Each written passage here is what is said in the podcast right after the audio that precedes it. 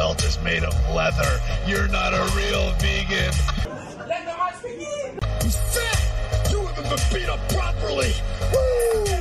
I'd like to think that maybe this company will be better after Vince McMahon's dead, but the fact is, it's it's going to get taken over by his idiotic daughter and his doofus son-in-law and the rest of his stupid family. Yes, sir, we promised you a great match. Oh, nice. Last here, Andre, the child of Mania. Hulkamania is running wild. My God, what a run! If not, the world is watching.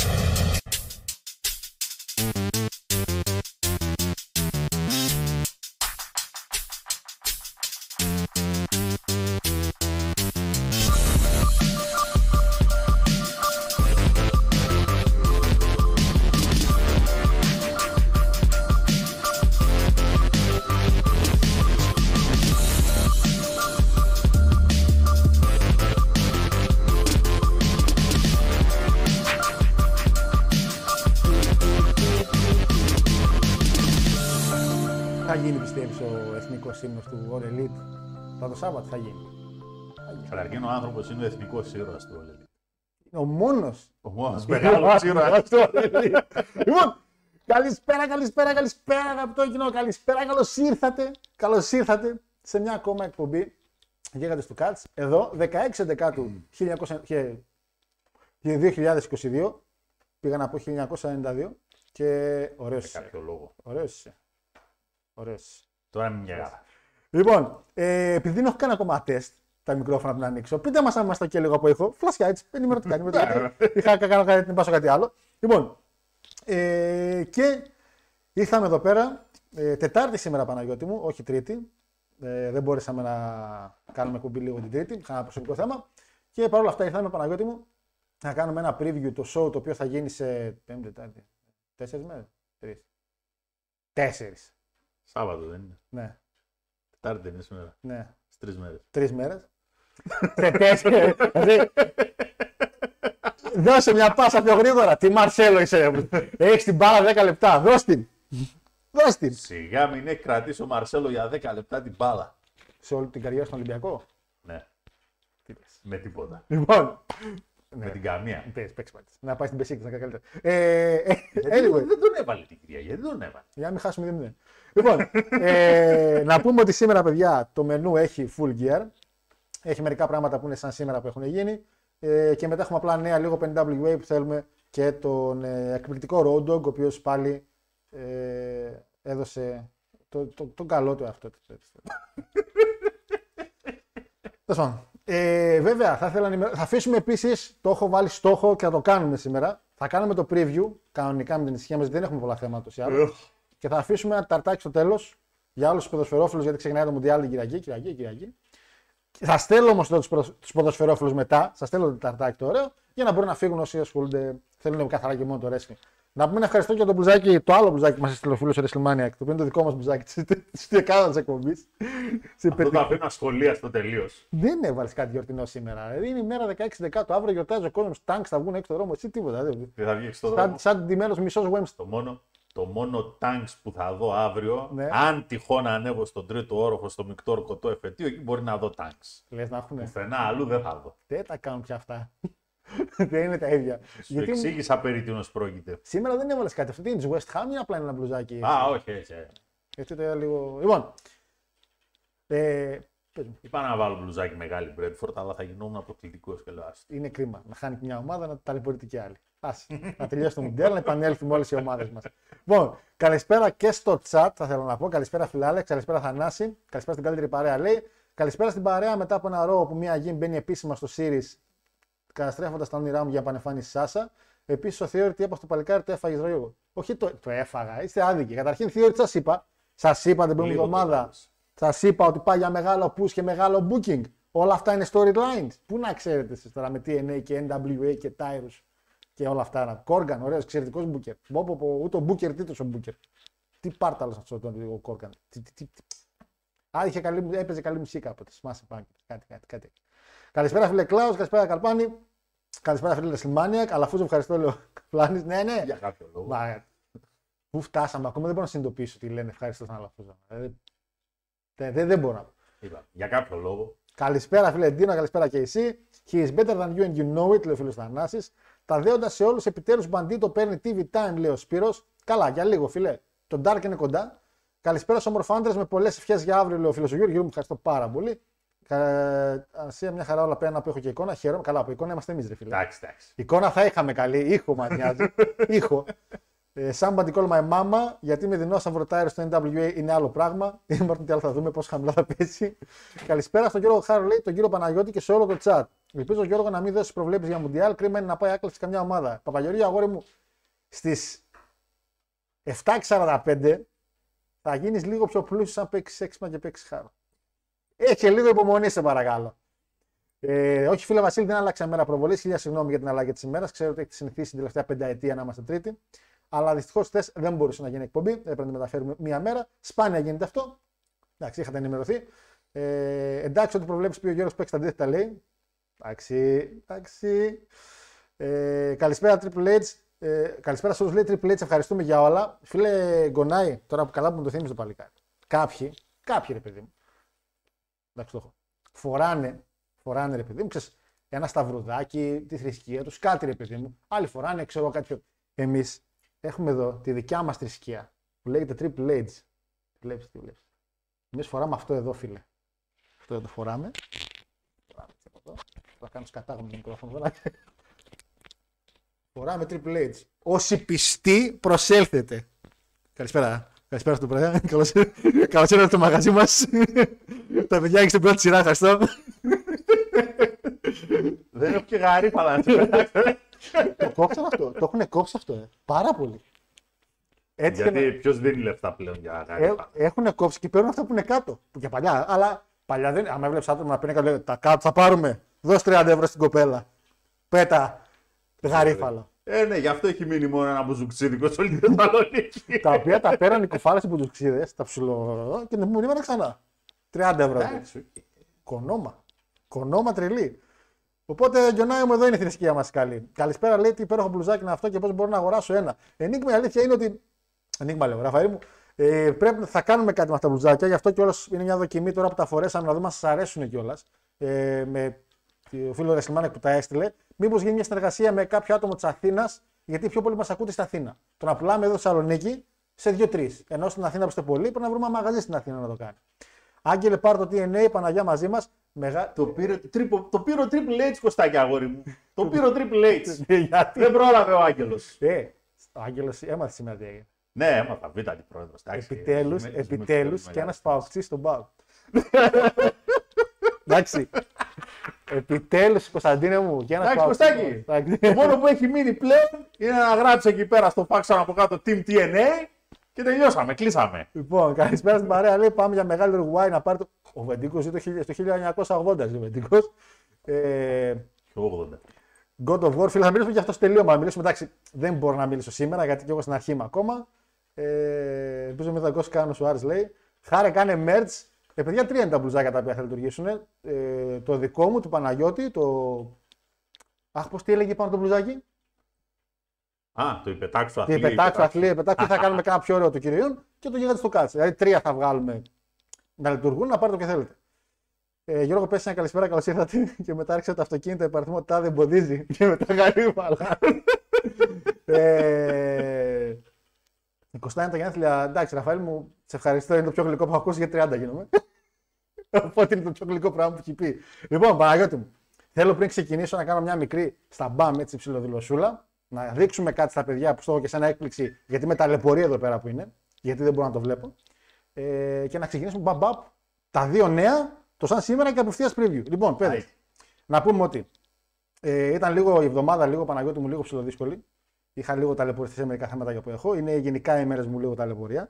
Οπότε, στη σημερινή εκπομπή, τουλάχιστον εγώ, δεν ξέρω τον Παναγιώτη, δεν έχω ουσιαστικά ασχοληθεί όσο ασχολιόμουν όλες τις άλλες εβδομάδες. Ούτε από ντάμπλιου ντάμπλιου ι, είτε από All Elite. Τα αυτά τα οποία νέα τα βρήκα, τα βρήκα σήμερα ευτυχώς από ένα παλικάρι ε, που τα οποία μου τα στείλε, ε, που είναι στο εξωτερικό και του λέω εσύ, θέλω κάποιες λεπτομέρειες, δεν προλαβαίνω να ψάξω, άμα να μου τις στείλεις. Το παλικάρι το έκανε. Ε, για τον Κόργαν, για αυτούς που ήθελα λίγο να πω κάνα δύο πράγματα. Από εκεί και πέρα. Ε,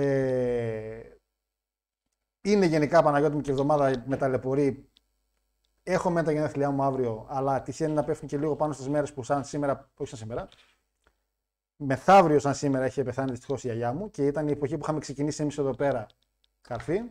Και έγινε και κάτι ακόμα το οποίο με ταλαιπώρησε τώρα και είμαι λίγο παιδιά λίγο χαμένος. Οπότε σήμερα, αν σας είναι εύκολο να το αποδεχτείτε, το preview που θα κάνουμε για τον Παναγιώτη θα είναι ξεκάθαρα. Θα βλέπουμε τα match χωρίς να έχω κάποια έξτρα ενημέρωση ή κάτι παραπάνω. Απλά με βάση αυτά που βλέπουμε θα σχολιάζουμε για ένα λόγο. Δεν πιστεύω να σας απείλησα. Όχι, όχι, δεν είναι. είναι, είναι κάτι τελείως άκυρο. Απλά παιδιά ήταν δύσκολη κατάσταση. Γι' αυτό δεν έκανα και χθες εκπομπή. Ήξερα αν μπορούσα να κάνω χθες. Το φέραμε λίγο σήμερα. Μέσα σε όλα όμως. Έκλεισαν τα κέι εφ σι. Ανοίγουν τα κέι εφ σι. ε, απλά πάντα, παιδί μου, σαν ακροατές είστε πολύ ok. Και η εκπομπή παρότι έλεγα ότι ίσως να μην έχω δύναμη να την κάνω, εν τέλει χαίρομαι που είμαι εδώ. Μου στείλαν και ένα δώρο κάποια άτομα Παναγιώτη μου. Το οποίο μου το στείλανε χθες. Το οποίο μπορώ να πω ότι με συγκίνησε πάρα πολύ, αλλά με συγκίνησε χθες. Οπότε σήμερα μπορώ κάλλιστα να τους βρίσω. Και μιλάω για μια πεντάδα ατόμων οι οποίοι μαζευτήκανε. Είναι ο φίλος μας, ο ακροατές και οι πέντε. Είναι ο Γιούρι, είναι το Καθήκη ο Μάριος, είναι ο Μανδού, που μας βοηθάει πάλι σε πολλά πράγματα. Είναι ο φίλος ο Όλεκ και είναι ο κύριος Λάκτας. Κύριος Λάκτας. Γιατί όλους έβρισα πάνω κάτω, το κύριο Λάκτα, κύριος Λάκτα. Ο οποίος θέλω να δείξω ακριβώς τι στείλαν τα παιδιά ε, και να τα αφήσουμε να παίξει κιόλας, γιατί πολύ απλά το οποίο ελπίζω να παίξει βασικά, γιατί θα είναι λίγο ταλαιπωρία. Παναγιώτη μου, θέλω να ακούσεις. Hey George, it's Aubrey Edwards. I'm here to wish you a very, very, very happy thirtieth birthday. thirty is such a huge year. For me personally, thirty was the year I started reffing. So for me, it was kind of life-changing, and I hope that thirty is as big and monumentous for you. This is from all of your friends and loyal fans. I hear you are running the only Greek wrestling podcast, and you've been running it for five years, which is absolutely incredible, and I totally commend you for that, because doing anything for five years is... Uh, a labor of love, uh, regardless of the level of success. And I know like podcasts are so hard because so many people have podcasts. So the fact that you're able to stick with it and you have the listenership that you do, that people are wanting me to send you birthday messages, like that's awesome. It's such a good sign of your success. So I'm really happy to hear that you've been doing this podcast and making so many people happy for so long. I'm happy to hear that you get to have this wonderful, wonderful birthday. I'm a big fan of November birthdays. I actually, I'm kind of all dressed up right now because I actually just got back from uh, celebrating my mom's birthday, which is the eleventh. So uh, big fan of people who are awesome and have November birthdays. So you're, you're joining my awesome people in November birthday club. Uh, there's not a lot of people, so membership's pretty light. There you go. Uh, In all honesty, I hope this year is the best one yet. I hope that whatever you end up having in store, whether it's your personal or professional life, I hope you've got something on the books that's going to bring you great happiness. I hope you have something you look forward to. I hope that you have health and love and joy and all the wonderful things. And I just hope this trip around the sun is the best one yet. Happy birthday, George.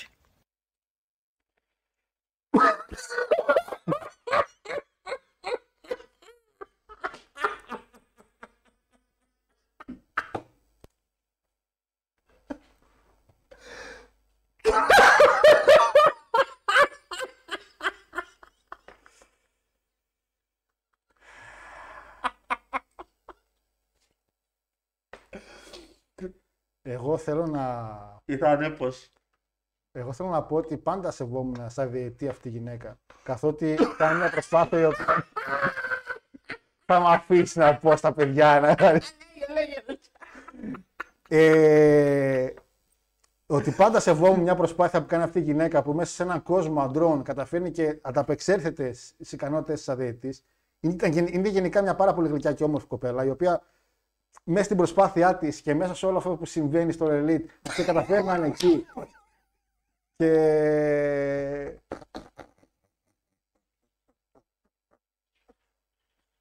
δεν μπορώ να λειτουργήσω έτσι.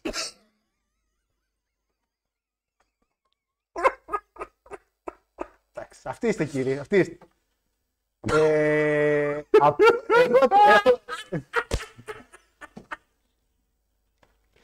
Έχω δύο απορίες εντωμεταξύ. Για καταρχήν. Για τους ένα, ένα happy birthday από Tony Khan και τελειώσαμε. Απ' τη μία. Τι? Χαίρομαι. Πραγματικά όπως τώρα εδώ μπορώ να πω ότι χαίρομαι. Ναι. Γιατί είμαι σχεδόν, δηλαδή είμαι ενενήντα εννιά τοις εκατό σίγουρος ότι ο γαμπρός δεν υπάρχει περίπτωση να κάνει κάμεο. Κάνει, ρε, γιατί αλλά, δεν κάνει. Αν δεν, αλλά ακόμα και αν κάνει, είμαι εκατόν δέκα τοις εκατό σίγουρος ότι είναι πολύ πέρα από αυτά τα οποία μπορείτε να τσοντάρετε. Για να το στείλετε να μου κάνει πολλά. Δεν μπορώ να καταλάβω, ε, γιατί καταρχήν εγώ χάρηκα. Ε, μπορώ να πω ότι είναι μια στιγμή παραφροσύνης πρώτον και μια στιγμή η οποία εντάξει, ε, εγώ χάρηκα από την είδα γιατί είναι μια κοπέλα που εντάξει, ξέρεις που ότι έχουμε πει τα καλύτερα στην εκπομπή, ότι την αγαπάμε, ότι κάνει πολύ καλά τη δουλειά της πάντα, μια πολύ όμορφη κιόλας κοπέλα, έτσι, ε, έχει κάνει και το παιχνίδι. Εγώ τα έχω πει αυτά. Εσύ τα έχεις πει, αλλά... Εγώ τα είπα. Ε, αλλά επειδή αυτές τις μέρες δεν θα θέλω να, να, να πω κάτι στα παιδιά και δεν θέλω να κάτσω να τους τραβήξω ένα χαστούκι και τους πέντε σειρά σαν τον Βέγκο. Αλλά πέρα από αυτά, πέρα από όλα το χαβαλέ ρε παιδί μου, εντάξει, θα μπορούσαν κάλλιστα να έχουν επιλέξει κάποιον όντως τίμιο. Με βέβαια έμαθα ότι η πρώτη επιλογή ήταν ο Μπρετ Χαρτ. Απλά λόγω τιμής θα αποφασίσουν. Ε, ναι, μόλις είδαν κάνα διακόσια διακόσια πενήντα που θα ζητάει ο Μπρετ. Η Όμπρε είναι λίγο πιο τίμια στις τιμές της. Και, και η αλήθεια είναι ότι να πω ένα καλό και τώρα πέρα το χαβαλέ. Δεν, δεν, δεν είναι ότι μου αρέσει το μπιφτέκι, αλλά έδωσε χρόνο στο βίντεο. Δηλαδή είπε πράγματα. Το ότι αυτή η γυναίκα τώρα λέει αυτά τα πράγματα σε μένα, που εγώ με κάθε δεύτερη αναπνοή την έβριζα. Ναι, προφανώς τα είπε γιατί δεν έχει ιδέα τι έχεις πει για την Έρμη. Τα οποία τα παίρνω όλα πίσω. Πανέμορφη. Τα οποία τα παίρνω όλα πίσω. Πολύ γλυκό κορίτσι. Και καλή, εσύ ξέρεις τι, μ' αρέσει που είναι καλή στη δουλειά της και το παλεύει και. Και προσπαθεί και είναι χαροπός άνθρωπος και μπράβο της δε φίλε. Δηλαδή, εγώ, εγώ το χάρηκα πάρα πολύ για αυτήν την κοπέλα και μπράβο. Να πω κεφάλι ευχαριστώ τα παιδιά τα οποία όντως με συγκίνησαν πάρα πολύ. Ήταν ένα πάρα πολύ καλό δώρο και καταρχήν από το πουθενά. Από το πουθενά όντως. Και με βοήθησε πάρα πολύ. Χωρίς να... Εντάξει, ήταν η Όμπρε, δεν με βοήθησε τόσο πολύ. Δεν με βοήθησε. Ποιον βλέπω, αλλά και μόνο που ο λόγος που είναι η Όμπρε, εμένα μ' άρεσε. Θέλω να πω ευχαριστώ πάρα πολύ στο κοινό που το έστειλε σε αυτά τα πέντε παιδιά. Γενικά ήταν μια πάρα... εξαιρετική κίνηση. Ε, και σας εύχομαι, παιδιά, τι να πω, μακάρι να χτυπήσετε πολύ δυνατό το πόδι σας κάποια στιγμή εκεί που θα είστε, για να τι θα μπορούσατε να είχατε διαλέξει οποιοδήποτε άλλον, αλλά ξέρω γιατί το κάνατε. Και Παναγιώτη μου, όπως είπε και η κυρία εκεί, εγώ μπαίνω τριάντα. Και αυτή όταν μπήκε τριάντα έκανε διετή. Εγώ όταν μπήκα τριάντα, τι έκανα. Τι έκανα, podcast. πέντε χρόνια. Τι, τι έκανε, τίποτα δεν έκανε. Η αλόγα. Λοιπόν, βλέπεις, λες, πώς βγαίνει. Έκανε μπαλέτο μέχρι τότε. Σιγά μην έκανε μπαλέτο η Όμπρε. Ναι, κάνει μπαλέτο. Έκανε μπαλέτο, έκανε μπαλέτο η Όμπρε. Mm-hmm.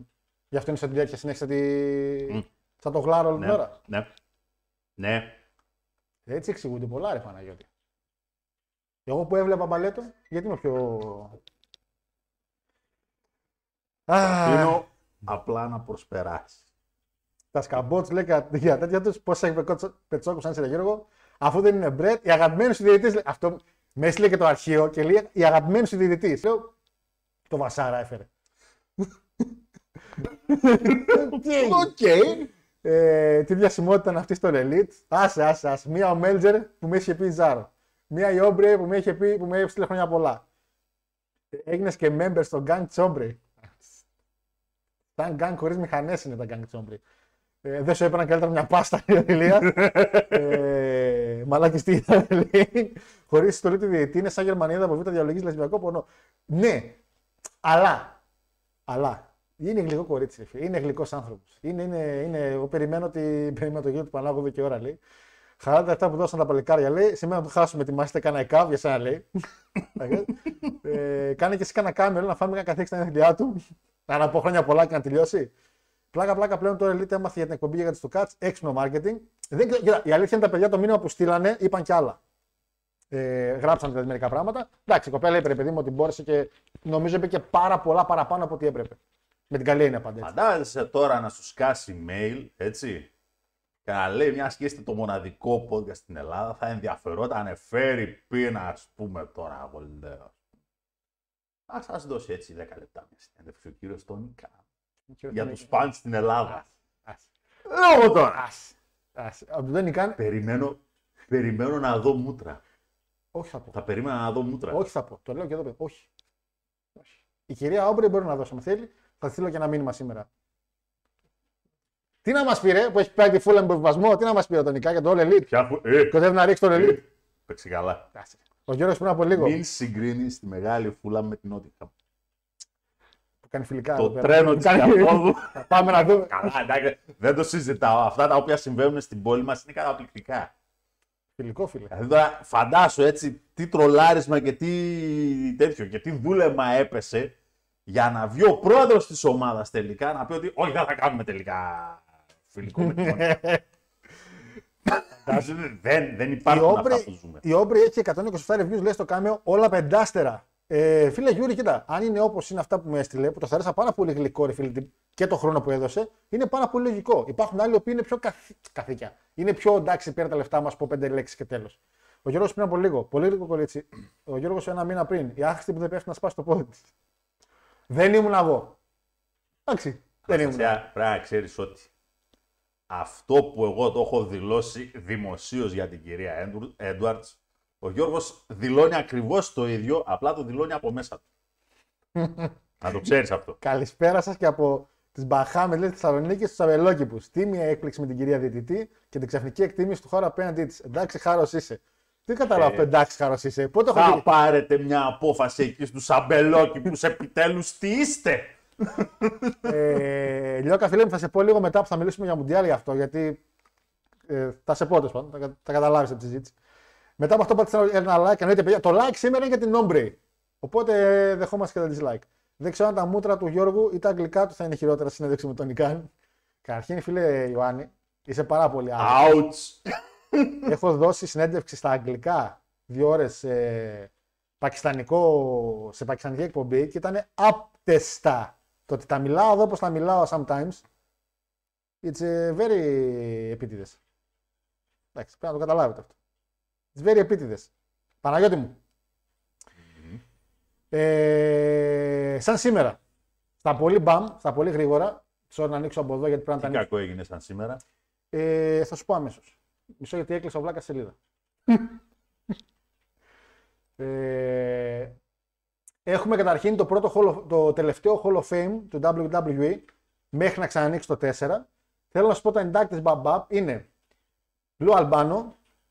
Έπρεπε. Έπρεπε και όχι απλά έπρεπε. Έχουμε αναφέρει και σε post. Είναι επιβεβλημένο. Ο Λου Αλμπάνο είναι μια τεράστια προσωπικότητα η οποία ήταν από τους προτεργάτες που κάνανε αυτό το ρημάδι το πράγμα. Mainstream product. Είναι ένας από τους. Στα top πέντε λόγους που έγινε η WrestleMania. Είναι ένας από τους πέντε. Ναι, σίγουρα. Αυτό ήθελα να δηλώσω, ότι είναι ο Αλμπάνο ένας από τους ανθρώπους ο οποίος εξαιτίας του έγινε και η WrestleMania. Τζίμι Σνούκα, θα μπορούσαμε για να τα αποφύγουμε. Κίλερ Κοβάλσκι, Πατ Πάτερσον, Βάλεν Brothers, okay. Και Παναγιώτη μου μπαίνει και ο Βίνσεντ Τζέι Μακμάν. Πατέρα. Ο μπαμπάς, οκ. Σταματάει από εκεί και πέρα το Hall of Fame. Βλέπετε έγινε έντεκα Νοέμβρη, ήταν και καλά για το κλείσιμο του χρόνου. Παναγιώτη μου, μετά έγιναν δύο εξαιρετικά pay-per-view. Ένα στο ι σι ντάμπλιου κάνει τον November του Remember το χίλια εννιακόσια ενενήντα έξι. Τρία πράγματα γίνονται πολύ σημαντικά. Κάνει debut, ε, χάνει συγγνώμη, ε, ο Flash Funk, αλλιώς του Cold Scorpio από το ι σι ντάμπλιου και μετά κάνει εμφάνιση στο καρφί, στο καρφί επόμενη μέρα στο ρο. Ε, μια μεταγραφή η οποία δεν είναι τόσο σημαντική σαν παλαιστής, αλλά είχε φέρει πάρα πολλές συζητήσεις τότε ότι και καλά ο Vince έδινε λεφτά στο ι σι ντάμπλιου και καλά ότι είναι Ολυμπιακός Άρης φάση, ότι πέφτουν λεφτά εκεί. Και μετά πολλά χρόνια βγήκε ο Χέμαν και είπε: παιδιά, έδινε λεφτά, αλλά για άλλο λόγο. Για όσους τώρα... θυμούνται ότι του Cold Scorpio είναι εκείνο το παλικάρι που είχε πάει στη Βόρεια Κορέα και σκεφτόταν να καθαρίσει κάποιον. Ήθελε να σκοτώσει. Ήθελε να σκοτώσει κάποιον, αλλά τελικά ο, ο Μπενουά. Δεν υπάρχει λόγος. Καλά, ρε. Ο Μπενουά. Μιλάμε για αράνια τώρα. Θα σκοτώσει άνθρωπο. Μετά over δυόμισι ο Μπενουάς. Θανάτος. Και τον εαυτό του και άλλα δύο. Ε, αλλά ήταν το θέμα ότι το theme του του Cold Scorpio είχε κάποια δικαιώματα το ι σι ντάμπλιου και έπρεπε να δίνει λεφτά για δύο χρόνια και. Οπότε ο Vince είπε: τον παίρνω και παίρνω και τα χρέη του για το μουσική. Οπότε κάθε μήνα έστελνε λεφτά για το, για το τραγούδι. Κάνει debut η Blue Gold Order. Μια από τις ίσως η καλύτερη mocking. Έλα ρε. Blue ήταν, Mini, ναι. Blue, ναι, ναι, ναι. Blue Mini, Richards. Και ένας ακόμα. Blue Mini, παιδιά. Αχ, Blue Mini, Richards και ένας ακόμα, ρε, εσύ. Θυμήστε μου λίγο που ήταν ο τρίτος. Και Παναγιώτη μου, στο show γίνεται μια από τις πιο μαγικές στιγμές στο ι σι ντάμπλιου. Ο, ε, ο Σαμπού μετά, ε, ο, με τον Ντάζ, μετά από πάρα πολλές απόρρες προσκλήσεις, εμφανίζεται στο ίδιο ring. Δέχεται δηλαδή, ε, απαντάει ο Σαμπού την πρόκληση του Ταζ και είναι εκείνη τη στιγμή που εμφανίζει το Ταζ στο ring, εμφανίζει το Σαμπού, έχουν κλείσει τα φώτα. Ανοίγουν, είναι και οι δύο στο ring, γίνεται παντζουρλισμός, κλείνουν τα φώτα, ξανανοίγουν και εξαφανιστικά. Αυτό. Κλείσαν τα φώτα, ανοίξαν και οι δύο στο ring, άνα, κλείνουν τα φώτα, ανοίγουν κανείς. Τίμιο. Το ντάμπλιου ντάμπλιου ι όμως κάνει το καλύτερο του κατ' εμέ Survivor Series σαν σήμερα. δύο χιλιάδες τρία Παναγιώτη. Ένα series το οποίο mm. μπορεί να μην έχει τα τόσα δυνατά match, να πεις ότι ξέρω εγώ, okay, αλλά είναι τα πιο σημαντικά match και τα match τα οποία λες, βλέπω ένα pay-per-view το οποίο, μισό να δω, έχω ανοίξει την κάρτα να μην μπερδέψω, pay-per-view το οποίο Παναγιώτη μου, λες, βλέπω κάτι πολύ σημαντικό. Και επειδή είναι γενικά και Νοέμβρης τώρα και θα κάνουμε και εμείς με τα παιδιά μέσα στο Νοέμβρη στο Talking Cuts το series του τέσσερα, το τρία Παναγιώτη μου είχε Team Angle εναντίον Team Lesnar. Κέρτ Angle μαζί με Bradshaw, Benoit, Hardcore Holly και Cena. Πολύ τίμιο. Εναντίον του Lesnar, ο οποίος είχε A-Train Big Show που ήταν tag team τότε. Matt Morgan και Nathan Jones. Ουσιαστικά όλα τα μεγάλα κορμιά του SmackDown εναντίον των ονομάτων που μπορούν να διέλουν του SmackDown. Ήταν τίμιο. Και νικάει Shane McMahon σε ένα ambulance match πάρα πολύ τίμιο. Έτσι, γιατί ο Shane. Έτσι, ο Shane, ναι. Άμα ήταν εποχή, για τρελά bumps και για hardcore καταστάσεις, ναι, οκ. Okay. Εκεί που το είχε βάλει και το ρεύμα στα τέτοια που τον είχε ηλεκτρήσει. Είχαν γίνει πολλά σε εκείνο το ambulance match γενικά. Ε, καλά, έχουμε ένα match Bass and Brothers αντίον Los Guerreros. Okay. Και μετά, yeah, τριάδα στο τέλος, πανάξια, έχουμε Team Bischoff εναντίον Team Austin. Ο Austin, άμα χάσει, βγαίνει από τζι εμ του Raw που ήταν μαζί με τον Bischoff. Ο Bischoff κατεβάζει Jericho, Christian, Mark Henry, Orton και Scott Steiner. Ο Austin κατεβάζει Booker T, Dudleys, Rob Van Dam και τον Shawn Michaels σαν αρχηγό. Ο Shawn Michaels μένει μέχρι το τέλος, μέσα στα αίματα, με επικές στιγμές στο match και εν τέλει χάνει από τον Orton που ήταν ο μόνος survivor για την ομάδα του Bischoff. Ο Austin δυστυχώς. Και παρά το Stone Cold, μετά είναι εκείνη τη στιγμή που ο Stone Cold πιάνει τον Michaels, δεν θα φάει στάνερ τώρα και τον αγκαλιάζει και φεύγουν μαζί. Σε φάση ότι έκανες ό,τι μπορούσες και το ξέρω. Τέλειο storyline. McMahon αντίον Taker Buried Alive. Το γνωστό, το τελευταίο match American Badass του Taker μέχρι να επανέλθει στο match με τον έι τζέι Styles. Ε, στο οποίο ο Kane κάνει εν τέλει τη heel κίνηση αφού έχει νικήσει τον Shane. Πάει, βοηθάει τον Vince και γίνεται ό,τι γίνεται. Ε, και Παναγιώτη μου, ποιο είναι το main event το οποίο σε μια τόσο καλή κάρτα πρέπει να έχεις? Triple H αντίον Goldberg. Για κάποιο λόγο. Για World Heavyweight. Όπου ο Goldberg νικάει τον Triple H. Δεν κράτησε πολύ αυτό γιατί. Πόσο, είπαμε. Πόσο έχει κρατήσει το μάτι, τρία λεπτά? Ε, έντεκα. Ε, θεωρείται από τα χειρότερα μάτια που έχουν γίνει. Θεωρείται τα χειρότερα μάτια που έχουν γίνει στη Series. Υπερορίες ο Goldberg. Πάντα, πάντα, πάντα. πάντα. Λοιπόν, ε, αυτά είχαμε στα σήμερα. Πάω λίγο τσακ. Καταρχήν είχαμε καμιά γέννη. Τίποτα άλλο. Είχα Series. Smackdown είναι όχι. Ε, όχι. Όχι. Δεν γεννήθηκε κανείς, δεν πέθανε κανείς. Είμαστε ok. Είμαστε ok. Είχαμε... Ήταν ωραία πραγματάκια. Λοιπόν, άλλο. Πάμε λίγο chat. Ε, Είμαστε στο φίλο εδώ πέρα. Γιώργο και κύριε Παναγιώτη, καλησπέρα. Γιώργο, αυτό που σου στείλα στη λίστα ισχύει για το Royal Rumble. Α, παιδιά, ναι, θα τη διαβάσω τη λίστα. Σαφέστα και δεν ισχύει. Θα πούμε και γιατί δεν ισχύει. Θα, θα τη αναφέρω λίγο πριν το Full Gear. Ε, οι Πακιστανοί δεν καταλαβαίνουν και πολλά. Μια χαρά, φίλε, μα καταλαβαίνουν. Πίστεψέ με, μια χαρά καταλαβαίνουν. Οι Πακιστανοί του Πακιστάν, μια χαρά καταλαβαίνουν. Οι δικοί μας εδώ δεν καταλαβαίνουν. Μην τα μπερδεύετε. Έχω δει φωτογραφίες και βίντεο από πόλεις στα Πακιστάν που είναι πολύ πιο εξελιγμένες και ανθρώπινες πόλεις από την εδώ πέρα η Θεσσαλονίκη και η Αθήνα. Αμπελόκηπη, μόνο αλφα τοπικό του γουτού και τίποτα. Του γουτού. Του γουτού. Α, την ντάμπλιου τρία. Είμαι και εγώ πλάκα, δεν κατάλαβα. Ε, Πακιστανικές συνεντεύξεις, πακιστανικά τηλέφωνα, όλα γενικά καλής ποιότητας στην Ασία. Τα τηλέφωνα για το Μουντιάλ όμως πέσαν, δεν είναι πακιστανικά, είναι καταρικά. Καταρικά. Καταρικά, το κατά. Flash Funk, ένας Παλαιστής πολύ μπροστά από την εποχή του, ναι, τρελό ταλέντο αλλά και τρελός γενικά. Καλά, είπαμε, είπαμε. Και μόνο αυτό που θέλει να σκοτώσει άνθρωπος στην Κορέα δεν φτάνει. Hollywood Nova. Hollywood Nova ήταν ο τρίτος. Hollywood Nova λεγόταν.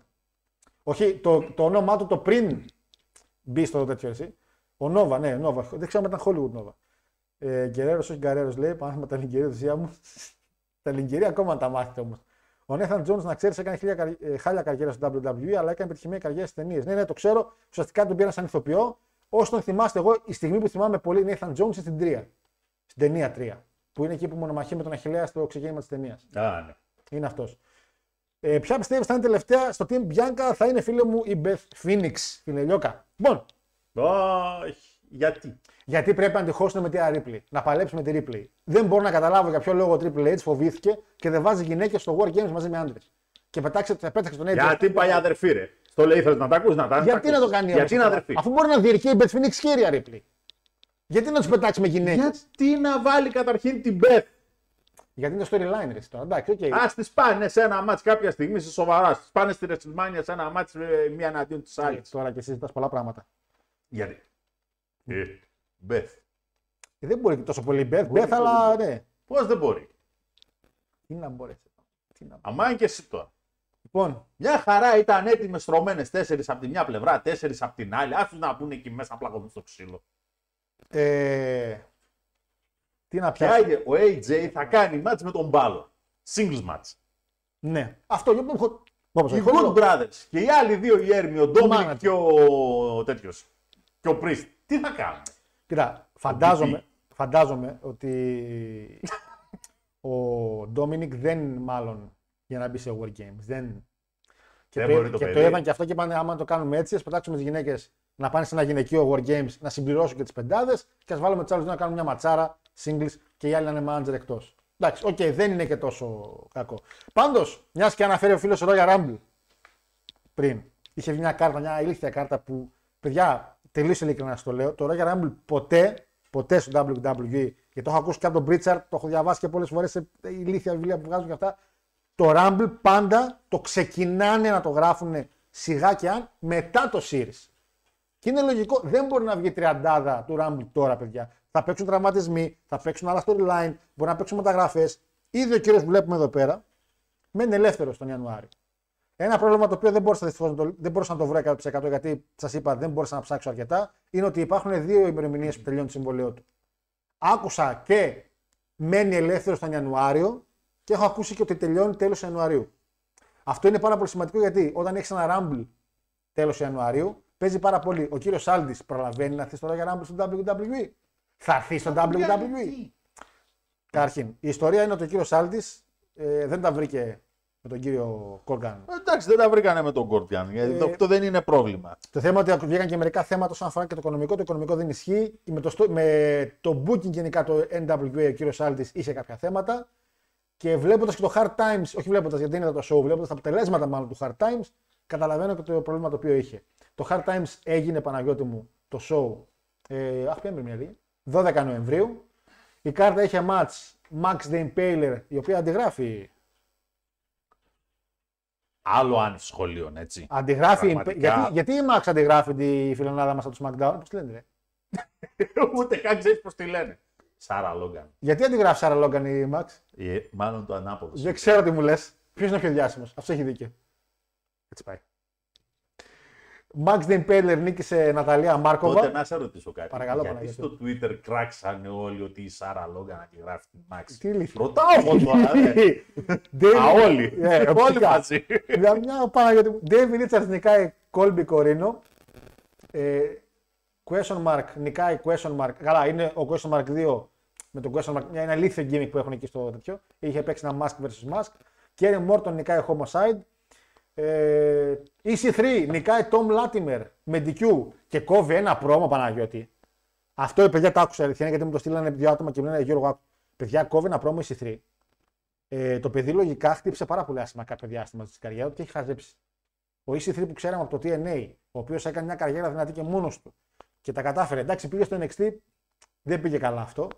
Ε, παιδιά δεν, από όχι, τότε. Δεν πήγε, δεν πήγε καλά το εν εξ τι, δεν πήγε καλά το call-up στο main roster. Βασικά ναι, γιατί εντάξει, δεν έκανε τρελά, τρελά πράγματα. Δεν πρόλαβε να. Με Βελβετίν έκανε μόνο ένα storyline. Δεν έκανε γιατί πολύ απλά τον είδε ο άλλος σου λέει α, τον θέλω. Είδε κορμί εκεί πέρα. Ναι, ναι, ναι. Και μούσκουλα σου λέει εντάξει, ναι, μου κάνει, φέρτο να επάνω κατευθείαν. Δεν πρόλαβε δηλαδή να κάνει πέντε πράγματα στο εν εξ τι. Δεν έκανε τίποτα. Μπορούσε να παγγείλει. Και από εκεί και μετά τον ανέβασε πάνω και είπα: σας το έχω ξαναπεί στην εκπομπή. Θα ρώτησε εκεί πέρα. Τι κάνει καλά αυτός, είναι πολύ καλό στο μικρόφωνο. Ωραία, κάντε το ένα γίνει να μην λέει λέξη. Δηλαδή ε, δεν γίνονται αυτά τα πράγματα. Ε, Πάντως, ε, έκοψε ένα πρόγραμμα το οποίο από το πουθενά άρχισε να σχολιάζει για τον Bad Bunny και για τους celebrity του. Δηλαδή, μιλάμε άσχετο με το show και με όλα αυτά. Okay. Όλο το κοινό τον έκραξε από κάτω γιατί το θεώρησαν πολύ αχρίαστο. Το παλικάρι, μάλλον το σι γιου εν, σι γουάι εν, όπως λέγεται, το έχει πάρει πολύ προσωπικά, αλλά είναι μόνος του. Δεν μπορεί να καταλάβει ότι είναι μόνος του αυτός και ω την Έρη. Καμίλη νικάει Chelsea Green και Kylie King σε ένα three way για την γυναικεία. Και εκεί που το τελείωμα είναι που ο κόσμος χάζεψε Τάιρους, νικάει Τρέβορ Μέρντοκ και Ματ Καρντόνα για την εν ντάμπλιου έι, γίνεται champion. Και ακόμα και το κοινό που ήταν εκεί πέρα που είδα λίγο, γιατί είδα τα highlights, επαναλαμβάνω, δεν είδα το show, δεν ξέρω αν ήταν καλά τα μάτς. Ε, απογοητεύτηκε πλήρως. Γιατί πολύ απλά ο Τάιρους, επειδή έχω δει μάτς του Τάιρους, γιατί έχω δει εν ντάμπλιου έι Power ή πετυχαίνει το μάτι μου κάποια παλιά pay-per-view. Ο Τάιρους, παιδιά, κάνει δύο βήματα και υδρώνει και πεθαίνει. Κάνει ένα, δύο. Δεν μπορεί να κάνει κινήσεις, τις μισές τις κάνει λάθος. Δεν έχει κάποιο presence πέρα από το σώμα του, το οποίο εντάξει είναι okay. Και παιδιά, δεν είναι, κάνει κάτι και πήρε τη ζώνη και μετά είναι όλοι που γύρισαν και είπαν εντάξει, καταλαβαίνουμε γιατί φεύγει ο Άλμπης. Ε, πραγματικά. Έχουν εκεί πέρα τον Bob, τον θυμάσαι τον Bob. Mm-hmm. Δεν το έχουν εδώ, στη ζώνη στον Bob να κάνει παπάδες να κάνει. Το παλικαρίδι κάνει με τα πρόμοτια αυτά. Τέλος πάντων, ο Άλμπης Παναγιώτης μένει ελεύθερος τον Ιανουάριο. Και πάρα πολλοί λένε ότι ο γαμπρός, επειδή είναι πολύ old school και γουστάρει old school, υπάρχει αυτή τη στιγμή πιο old school παλαιστής από τον Νικ Άλντις. εμ τζι εφ δεν πείτε.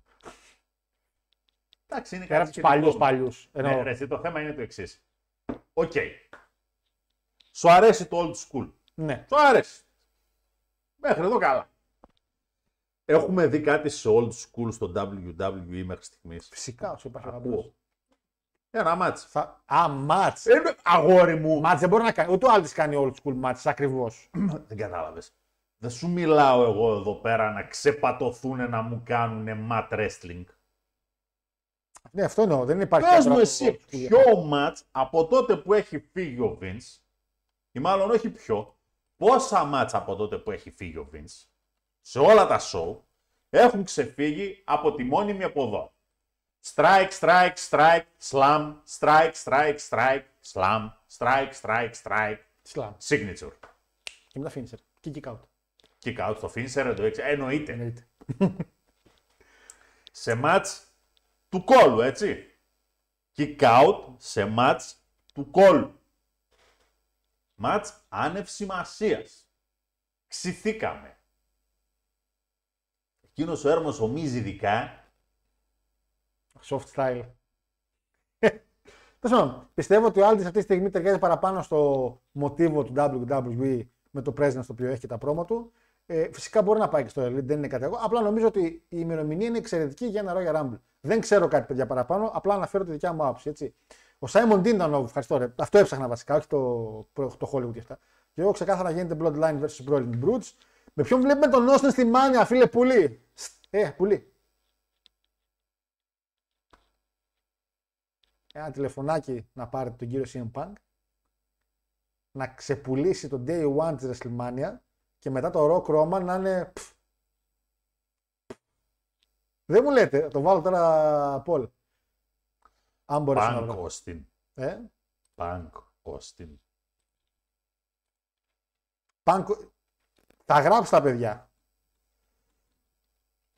Τι θα πουλήσει παραπάνω. Καλά το γράψατε. Άμα βάζεις και κάνα τόνο, καλά. Τι αν τον κάνω τον τόνο. Στον call. Θέλω να μπουν τα παιδιά εδώ πέρα. Θα το βάλω όμως, ε. Γιατί γράφεις και μισή ώρα, λες και γράφεις στα τέτοια. Ask my community. Το μόνο, επειδή είναι να γυρίσει, η αλήθεια είναι ότι ο Austin έκανε Παναγιώτη με ένα post το οποίο λέει ότι θέλει να γυρίσει να κάνει ακόμα ένα match. Εντάξει, και όπως είπε ο κύριος Μέλτζερ, τα πράγματα είναι λίγο πιο σίγουρα αυτή τη φορά, γιατί αυτή τη φορά και η μία μεριά συμφωνεί και η άλλη. Παλιά που θέλαν τον Austin, ο Austin έλεγε δεν μπορώ, δεν θέλω και... Είναι το μόνο μάτσο το οποίο μπορεί να κάνει ο Austin για να πουλήσει, να ξεκολωθεί να πουλάνει εισιτήρια με τον Bank. Είναι. Με την πιο υπαρκτή κατάσταση. Ποιο είναι το όνομα το οποίο θα πετάξει με τον Austin, έτσι, γιατί κοιτάξει και ο Owens δεν, ήταν, δεν έλεγε σαν πριν, α ναι, μπορεί να κάνει μάτσο με τον Owens. Απλά επειδή έκανε και το στάντερ, είχε μια λογική, είχε ένα τέτοιο. Τώρα πέρα του Lesnar. Ο Lesnar έχει story με τον Austin και τεράστιο με εκείνον τον King of the Ring. Ποιο είναι το με τον, με τον Triple H. Μπορείς, άμα θες. Λοιπόν, ας ξεκινήσουμε από τα τέρμα βασικά. Ο Lesnar ναι. δεν είναι ο παλαιστής ο οποίος θα τον προσέχει. να προσέξει θα τον, προσέχει. τον Austin. Όχι! Εντάξει. Σαν παρτάνια τους πετάει. Ε, είναι, κοιτά, μπορεί να δώσει κάποιες λύσεις. Επίσης, ξέρουμε πολύ καλά ότι ο Lesnar θα έχει μάτς με τον Lashley. Ναι, ναι, εντάξει, είναι. Του λέω ρε παιδί μου, οπότε, ένα καλό ζευγάρι που θα μπορούσε να γίνει σαν τέτοιο. Γιατί και με το σι εμ Punk που λέω ότι θα γίνει. Δεν είμαι θα γυρίσει το σι εμ Punk τώρα στη στιγμή. Απλά λέω ρε παιδί μου ότι ώστε. Ναι, σε θεωρητικό επίπεδο, αν τέλος πάντων ήταν ένα, πιο από τα δύο μάτς θα πουλούσε παραπάνω. Να σου πω κάτι. Όστιν Μεσίνα. Πολύ σωστά. Και πιο πιθανή επιλογή κιόλας. Battle of the Generations. Δεν έχεις. Πιο πίσω το generation είναι ο Όχι, Hawkman. Είναι λίγο στη φάση ότι ήσουν το top της γενιάς σου. Ήμουν, το είμαι top. το top της γενιάς μου. Ε, ήμουν, γιατί τώρα... Δεν προλάβαμε στην ουσία να κάνουμε μάτς. Δυστυχώς. Ε, το Σίνα Όστιν είναι πιο πιστευτό, η αλήθεια είναι. Και θα μπορούσε να γίνει στο Hollywood. Και επειδή, και επειδή τώρα μιλάμε για main event της μίας από τις δύο μέρες, να έχεις εσύ ένα main event. Χαμός θα έχεις. Φυσικά. Ε, αν, αν, που τα πράγματα βλέπω, λέγω, βλέπω ότι φθήνουν με τον Ροκ, ότι δεν παίζει να έρθει. Αν όμως σε ένα ιδανικό κόσμο είχες Όστιν Σίνα την μια μέρα και Ρόμαν Ροκ την άλλη, ε, πες μου καλύτερη ρεσιμάνια. Σε έναν ιδανικό κόσμο, ναι. Έτσι, περιμένεις ο έρμος ο νικητής του Ράμπλ να πάει να κάνει μάτς με τον ε, Ρόμαν. Άρε γιατί Άρε είναι, σαφές, είναι σαφές ότι ο Ρόμαν μέχρι τη Ρεσλιμάνια δεν τη χάνει τη ζωή. Καμία από τις δύο. Λοιπόν, τώρα, από ένα σημείο και μετά, εγώ αντιλαμβάνομαι ότι ναι μεν λέμε ότι η Ρεσλιμάνια είναι για τα moments, η Ρεσλιμάνια είναι, ναι αλλά το Royal Rumble. Είναι και αυτό. Δεν γίνεται να το θάβεις έτσι. Ήδη το Money in the Bank λέγαμε στα μάξι ότι ψιλοθάβεται και είναι κρίμα. Εντάξει, εγώ θεωρώ μεγάλο σφάλμα το Money in the Bank να είναι, ε, να χάσει τη θέση του από pay-per-view. Να πάει WrestleMania. Και να το εξηγήσω. Πάρα μα πάρα πολύ απλά. Η βαλίτσα, το αν θα πετύχει ή δεν θα πετύχει είναι καθαρά θέμα booking. Εντάξει.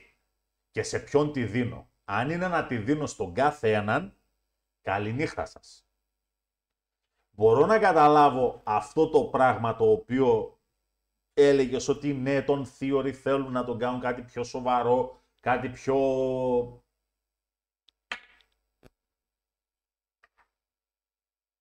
Έτσι. Κοίτα, να δώσουμε στραβού το δίκαιο εδώ πέρα, ότι στο ρο...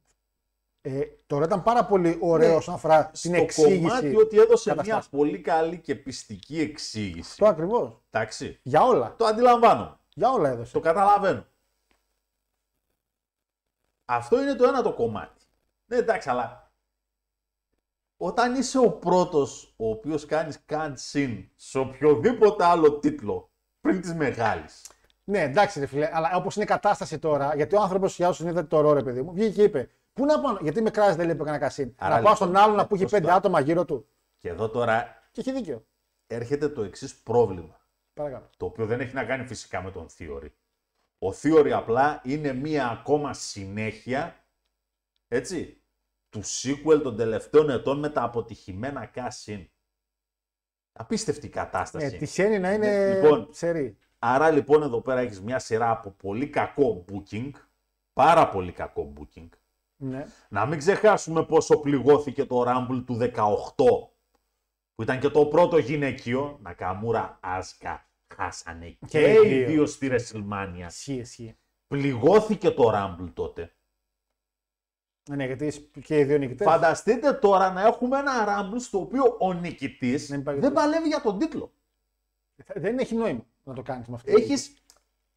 Να... Καταλαβαίνω να θυσιάσω το μεγάλο, το main event κτλ. Ναι ρε μεγάλα, αλλά φρόντισε τουλάχιστον να με πας σε μια κατάσταση κάνε στην το... Αρόκ. Κάνε το main match. Event στη WrestleMania non-titles match. Ναι. Ποιος είναι ο καλύτερος. Κάνε όμως ε, τη νίκη του Rumble, άμα είναι τουλάχιστον, τουλάχιστον να τη χρησιμοποιήσει πιο πριν, επειδή και καλά είμαστε, μπορεί να βιάζεται. Γιώργο, το έχουν κάνει αυτό. σαράντα, κοντεύει σαράντα χρονών και το Rumble. Να ζήσει αυτό. Ναι. Κοντεύει σαράντα χρονών και το Rumble. Το πρώτο Royal Rumble παιδιά ήταν το ογδόντα οκτώ. Oh. Α, κλείνουμε. Βασικά κοντεύουμε. Ναι. Εντάξει. Κοντεύουμε. Δηλαδή, σε δύο χρόνια είναι η WrestleMania σαράντα. Πω... Ξεκίνησα την είκοσι ένα να βλέπω. Γέρασα. Το διατάφτα της υπόθεσης είναι ότι θυσιάζονται stipulations σοβαρά. Ναι. Πράγματα τα οποία, και τέλος πάντων, αν είναι να μου πεις ότι έχω κάτι καινούριο να κατεβάσω στο τραπέζι, κάνω scrap το money in the bank, το δέχομαι. Εντάξει, το δέχομαι. Να μην το κάνεις scrap, γιατί το θέλει ο κόσμος. Από τη στιγμή όμως που έχεις ένα stipulation στο οποίο αυτός ο οποίος κρατάει τη βαλίτσα, αυτομάτως χρήζεται ένας σοβαρός παίκτης στα storyline τα οποία θα ακολουθήσουν και μάλιστα στο main event, έτσι. Κανονικά πρέπει να πάει. Εντάξει, είναι, δεν μπορείς main να έχεις event, ναι. κάθε φορά έναν κάτοχο, πως ήταν ο Σεφ, πως ήταν ο Edge. Καλά, ο Edge είχε κάνει παπάδες με τη βαλίτσα. Εντάξει.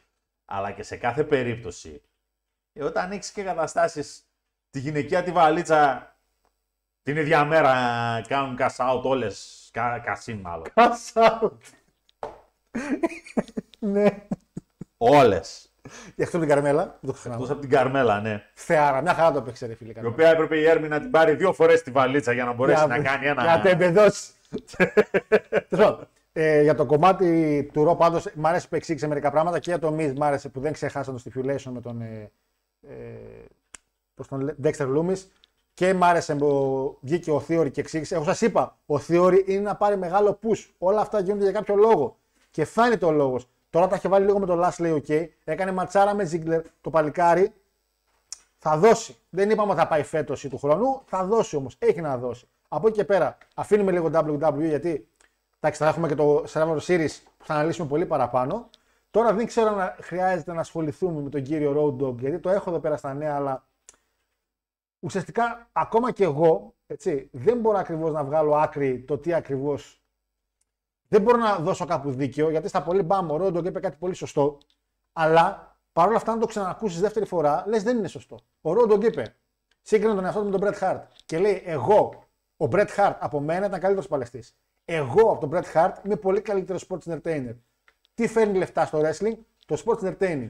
Και εκείνο που λες, δεν υπάρχει το ασυμβίβαστο μεταξύ τους, αλλά υπάρχει ένα balance, ρε Road Dogg. Δεν είναι αυτό που είπε η βλακεία, γιατί τον φάγανε στο Ιντερνετ. Τον φάγανε κυριολεκτικά. Όχι, θα τον αφήνανε. Ε, και είναι και λίγο πέτη με τον Bret Hart, όλη η ομάδα της ντι εξ. Εντάξει, όλοι έχουν με τον Bret Hart κάτι, γιατί τους είχε κράξει πολύ στο παρελθόν. Κανείς δεν αγόρασε εισιτήριο όπως ύψη στα μάτια εσύ να πάει να δει το Road Dogg. Κανείς πάλι χθες δεν είπε, εγώ όταν ήμουν μικρός, έβλεπα το Road Dogg και έλεγα θέλω να γίνω wrestler. Τον Bret βλέπανε και τον Bret είδανε.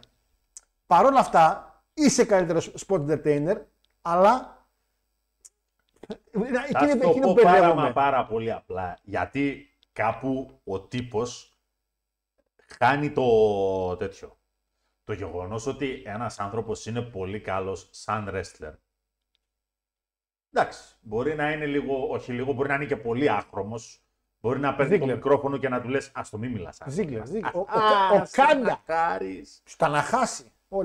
Βασικά όλοι οι Άπωνες. Ναι. Εντάξει. Αυτό όμως δεν τον βγάζει από το κομμάτι του entertaining. Ναι, αυτό είναι πολύ σημαντικό. Όταν εγώ θέλω να καθίσω να δω ένα wrestling show, γιατί να σου πω κάτι μεγάλε, όχι, κάνεις λάθος. Δεν ήσουν καλύτερος entertainer. Ήσουν καλύτερος κλόουν. Σε παρακαλώ. Γιατί, όχι, πρόσεξε λίγο. Αυτή είναι ναι. η θέση σου στο τσίρκο. Στο τσίρκο. Ναι. Ένα τσίρκο είναι αγόρι. Καλά, εγώ τον κλόουν πήγα. Εγώ και τον κλόουν και τα ζώα πήγα. Εντάξει, οκ. Okay. Ειδικά και τα ζώα. Ναι, να σου πω κάτι. Κανένας ποτέ δεν έβαλε τον ε, τέτοιονα. Τον κλόουν επάνω από τον ε, τέτοιονα. Πάνω από τον ακροβάτη. Ναι, όχι, δεν τον έβαλε. Ακόμα αν θέλεις και πάνω από τον ζογκλέρ δεν τον έβαλε. Ναι, αλλά πιο δύσκολη δουλειά έκανε ο κλόουν. Γιατί εδώ πέρα, έτσι, ναι, αλλά. Είσαι ο Τζοβεράς. Δεν είσαι καν ο Μιν Κάρτερ. Απλά ρε παιδί μου, αν μου πεις θυμίσου πέντε στιγμές του Bret, μου έρχονται απευθείας. Να σου πω πέντε στιγμές. Σκρούτζοπ, σκρούτζοπ, σκρούτζοπ, σκρούτζοπ, σκρούτζοπ. Κλωτσιά Γκόλμπεργκ. Ενώ του Road Dogg μου έρχονται μία. Είχα πετάξει ένα κάτω τον Μάνκα. Αυτό δεν έχω κάτι άλλο. Τέλος πάντων, είναι μια πολύ παράξενη συζήτηση και θέλω να αναλύσουμε γιατί είναι και αχρίαστο εν τέλει. Γιατί είναι και τα άτομα μεταξύ τους η σύγκριση δεν μπορεί να γίνει. Δεν μπορεί να γίνει μεταξύ τους. Δεν πάει έτσι η δουλειά. Ναι, δεν πάει, όταν δεν πάει. Εγώ πηγαίνω να δω ένα show wrestling το οποίο θέλω να λέω ότι είναι ένα ολοκληρωμένο show, ναι. έτσι, περιμένω να δω και comedy, περιμένω να δω και περίεργα ως τρελά bumps, περιμένω ίσως να δω και λίγο hardcore, ναι, και σίγουρα το βασικότερο για το οποίο πηγαίνω είναι να δω και ένα δυνατό match με καλό story, με in-ring psychology. Αν μια εταιρεία τώρα μου κατεβάσει δέκα τέτοια μάτς, ε, θα βαρεθώ τη ζωή μου. Ε, δέκα Ρώμα να σε κατεβάσει, δύσκολο. Στο πω απλά. Εντάξει. Σου λέει ο άλλος. Είσαι κάθεσαι στο σπιτάκι σου σήμερα, πάρε να δεις ε, τέτοιο. Πάρε να δεις εφτά ταινίες. Ναι. Έτσι. Να κάνεις τίποτα. Κάτσε στο σπίτι, πάρε εφτά ταινίες να τις δεις. Δεν θα πάρεις εφτά πολύ δυνατά. Κατάλαβα, δεν θα πάρεις εφτά... Να, ε, V for Vendetta, πιο, εντάξει. Ε. Η... Αν εξαιρέσω δηλαδή ότι μπορεί να έχεις το, το χύψη ψώνιο ναι. Και να πεις ότι ωραία, φέρω τα πρώτα έξι Star Wars να τα δω μονοκοπανιά το ένα πίσω απ' τα άλλα. Αυτό μετράει γιατί είναι και λίγο η σειρά, εντάξει. Αυτό εδώ το αφήνουμε στην άκρη. Διαφορετικές ταινίες. Ναι, δεν πιάνουμε sequel. Να πάρω να δω μια κομ... Θα πάρεις, θα πάρεις και κομμωδία να δεις, θα πάρεις και θρυλεράκι να δεις. Τίμιο εννοείται χώρο. Θα πάρεις και τη σοβαρή την ταινία, να πεις κατσάβουν και κάτι στη... Marvel δηλαδή, ναι. Εντάξει. Θα πάρεις και, κα... και το καλό το action movie. Πάλι Marvel, ναι. Όχι, θα πάρω το Predator, το Predator που βαρέθηκα μέχρι να ξυπνήσει ο Predator ήμουν έτσι την ταινία. Μέχρι να ξυπνήσει ο Σβατζενέγκη, ποιος ήταν, ναι. Ε. Ήμουν έτσι. Βγάζουμε τώρα εγώ να ασχοληθώ. Δεν ξέρω, δεν ξέρω. Λοιπόν, κάτσε να πάω chat για να φύγουμε. Κόργαν κλέφτη, καλή Impaler. Ωραίο το γκίμικ, δώσε πίσω στο γαμπρό, δώσε το πίσω στο γαμπρό, Αντώνης. Κάνα προαθλητή. Αντώνη, το... τι πίνεις. Αυτό παιδί ξέρει τι λέει, δεν μας είναι. Κάνα προαθλητή το Βλακασόρι. Δεν έχει σημασία πια τα γραφικά. Και οι δύο έχουν εκλέψει το στυλ από τη Σένια, από το Hellblade, αλλά δεν βλέπει κανένα να μιλάει γι' αυτό. Ναι, ρε, Άλεξ, γιατί φυσικά και δεν θα μιλήσουν γι' αυτό, γιατί πολύ απλά μιλάμε για το wrestling και το ξεκίνησε. Ξέρεις πόσα πράγματα είναι κλεμμένα από βιντεοπαιχνίδια, σειρές και άνοιγμα. Ο Μέγκα ολόκληρος είναι κλεμμένος. Ολόκληρος. Απλά δεν υπάρχει και παρθενογέννηση. Σίγουρα και σε N Y έχει πάρει από κάτι άλλο. Αλλά μου άνθρωπε, αυτό εδώ το πράγμα. Ναι. Hellblade. Τι είναι αυτό, κάνα game του. Είναι ένα γνωστό παιχνίδι. Το, το, το οποίο πότε βγήκε. Γιατί αυτό εδώ το οποίο αναφέρεις εσύ, ναι. Εμείς το έχουμε δει ήδη από το χίλια εννιακόσια ογδόντα ογδόντα κάτι που είχε βγει το Mad Max το δύο. Άσε με τώρα καλέ. Κακό το Mad Max το δύο το παλιό. Κακό. Ναι, ναι, ναι, δεν καφέ μου γεμάτο τώρα. Ε, είναι καλύτερο το, το καινούργιο ήταν καλύτερο από τα παλιά. Είναι. Το καινούργιο είναι μια εντελώς διαφορετική κατάσταση. Ναι, οκ, okay, απλά. Εντάξει. Εντάξει. Μην ακούω. Προχωράω, προχωράω. Βήρθαν εκεί στην Breaker. Μα το Θεό, ελπίζω όχι. Black Adam. Ναι, γιατί, να... όχι, καλό μ' ακούγεται. Τι λες, ρε. Δεν μ' ακούγεται. Καλά, ναι, ρε φίλε, να πει τώρα... και το άλλο το θηρίο να πούμε. Ο Ινδός εκεί να τον κάνουν καμία. Εκείνος που μοιάζει με τον μπάλα. Μέσα. Λοιπόν, μέσα Black... θέλω, ναι. Black Adam εναντίον Roman Make Train. Ποιος Black Adam τώρα. Wakanda Forever. Πήγαμε τότε προχθές με ταινιάρα που πέσανε όλοι μαύροι. Ταινιάρα, ταινιάρα, δεν Wakanda μόνο. Πήγε ο γιος μου, το είδε μόνος. Ε, τι, δεν ήρθε σπίτι και είπε πάμε πατέρα. δεν δεν ήρθε σπίτι που πανηγύρισε και λέει τι ταινιάρα είδα. Όχι. Πράβο, πράβο. Του άρεσε πολύ. Ε, εννοείται αυτό, εννοώ. Το άρεσε. Ταινιάρα δηλαδή. Marvel, τι έκανε. Απλά ξέρει ότι με τον πατέρα του δεν κάθεται τώρα να αναλύσει το θέμα της Marvel γιατί ο μπαμπάς του. Τον έχει ξεκαθαρίσει ότι με τους σούπερ ήρωες δεν θέλει παρέδοση. Δεν είναι πια σούπερ ήρωες, είναι τρόποι ζωής μερικά πράγματα. Προχωράω. Ε, καλησπέρα στην όμορφη παρέα. Άξι μας είναι άλλο, άλλη, άλλη που βλέπεις. Ε... Μετά τον είπα ένα ελαφρώς ρατσιστικό ανέκδοτο. Ήμουν σίγουρος, είναι το παιδί χαρούμενο. Ισότητα πια στον κόσμο. Μπράβο, μπράβο, μπράβο, Wakanda. Και πήγε και τον είπε Παναγιώτη, ξέρω εγώ, πουλούσε κανένας σι ντι απ' έξω. Μην το ξεφτυλίσουμε το θέμα. Καιρό έχουμε τα κόσματα κακάστη, η αλήθεια είναι. Ε, το κάνεις triple threat όπως το τέσσερα με τον Benoit, λέει ο Λάκτα. Όχι, όχι, Λάκτα μου δεν. Δεν μπορεί να κάνει τόσο μεγάλα ονόματα triple threat. Δεν μπορεί ο Κόντι να χωρέσει ανάμεσα σε Roman και. Όπως δεν μπορούσε ο Σεν Πάνκ να χωρέσει ανάμεσα σε Roman και Σίνα και. Και Roman. Όπως δεν χειρεύει να τιώνει και ένα ματσάρα, ισχύει ένα ματσάρα, επειδή ο Μπέντζαμιν θα πάρει κανένα πούς. Τι λέει, ο Μπέντζαμιν είναι σαράντα χρονών. Τι πούς να πάρει, όταν να πάρει, πώς το πήρε τότε. Για πάρει ο Μπέντζαμιν. Ε, συγκρίνουμε τον Ρόκ. Παίρνει μυθό αυτή τη στιγμή στον W W E. Και παίρνει καλό μισθό και έχει πιο light program. Και δεν χρειάζεται να κάνει και τίποτα. Κρίνουμε λέει το ρόκ με οποιαδήποτε στο pro wrestling σε θέμα money draw. Ναι, γιατί και εσύ όσον αφορά το wrestling και τη WrestleMania, καλώς ή ακόμα ακόμα ώστε ακόμα θα φέρει κόσμο. Και ακόμα και ο Παν είδαμε ότι θα φέρει κόσμο. Δυστυχώς τα είδαμε. Έτσι. Δεν είναι κάτι τελείως απίστευτο. Καταλαβαίνω τι εννοείς. Rock... Και εγώ μαζί σου, αλλά. Ο Ροκ αυτή τη στιγμή έχει ένα πλεονέκτημα στο κομμάτι του ότι θα γυρίσουν να κοιτάξουν μάτια τα οποία. Ακόμα και σήμερα παίζει να μην έχουν ιδέα από pro wrestling. Ναι, ισχύει αυτό. Επίσης μαθαίνω ότι το κατεβαίνει για... ότι παίζει σοβαρά εν τέλει το χαβαλές που έκανα πριν δύο χρόνια κατεβαίνει σοβαρά για πρόεδρος. Για τις επόμενες προεδρικές. Όχι για τις επόμενες. Ετοιμάζεται για τις, από τις επόμενες να ξεκινήσει το θα είμαι και εγώ είμαι μεθεπόμενη, γιατί τις επόμενες έχει το Τραμπ. Μεγάλη επιστροφή. Ντόναλντ Τραμπ ξαναπηγαίνει στο ψηφοδέλτιο και θέλω να δώσω για τις επόμενες. Το είκοσι τέσσερα που είναι οι επόμενες, έτσι. Σε παλάβος. Ε, οπότε θα έχουμε παιδιά Dwayne είκοσι οκτώ. Για τριάντα δύο έλεγε. Θα τα έλεγε ο ίδιος. Δεν ξέρω αν θα το τραβήξει νωρίτερα. Δεν μπορώ να τραβήξω μετά όμως. Γιατί τώρα είναι πάνω στο καβάλα στάλογο.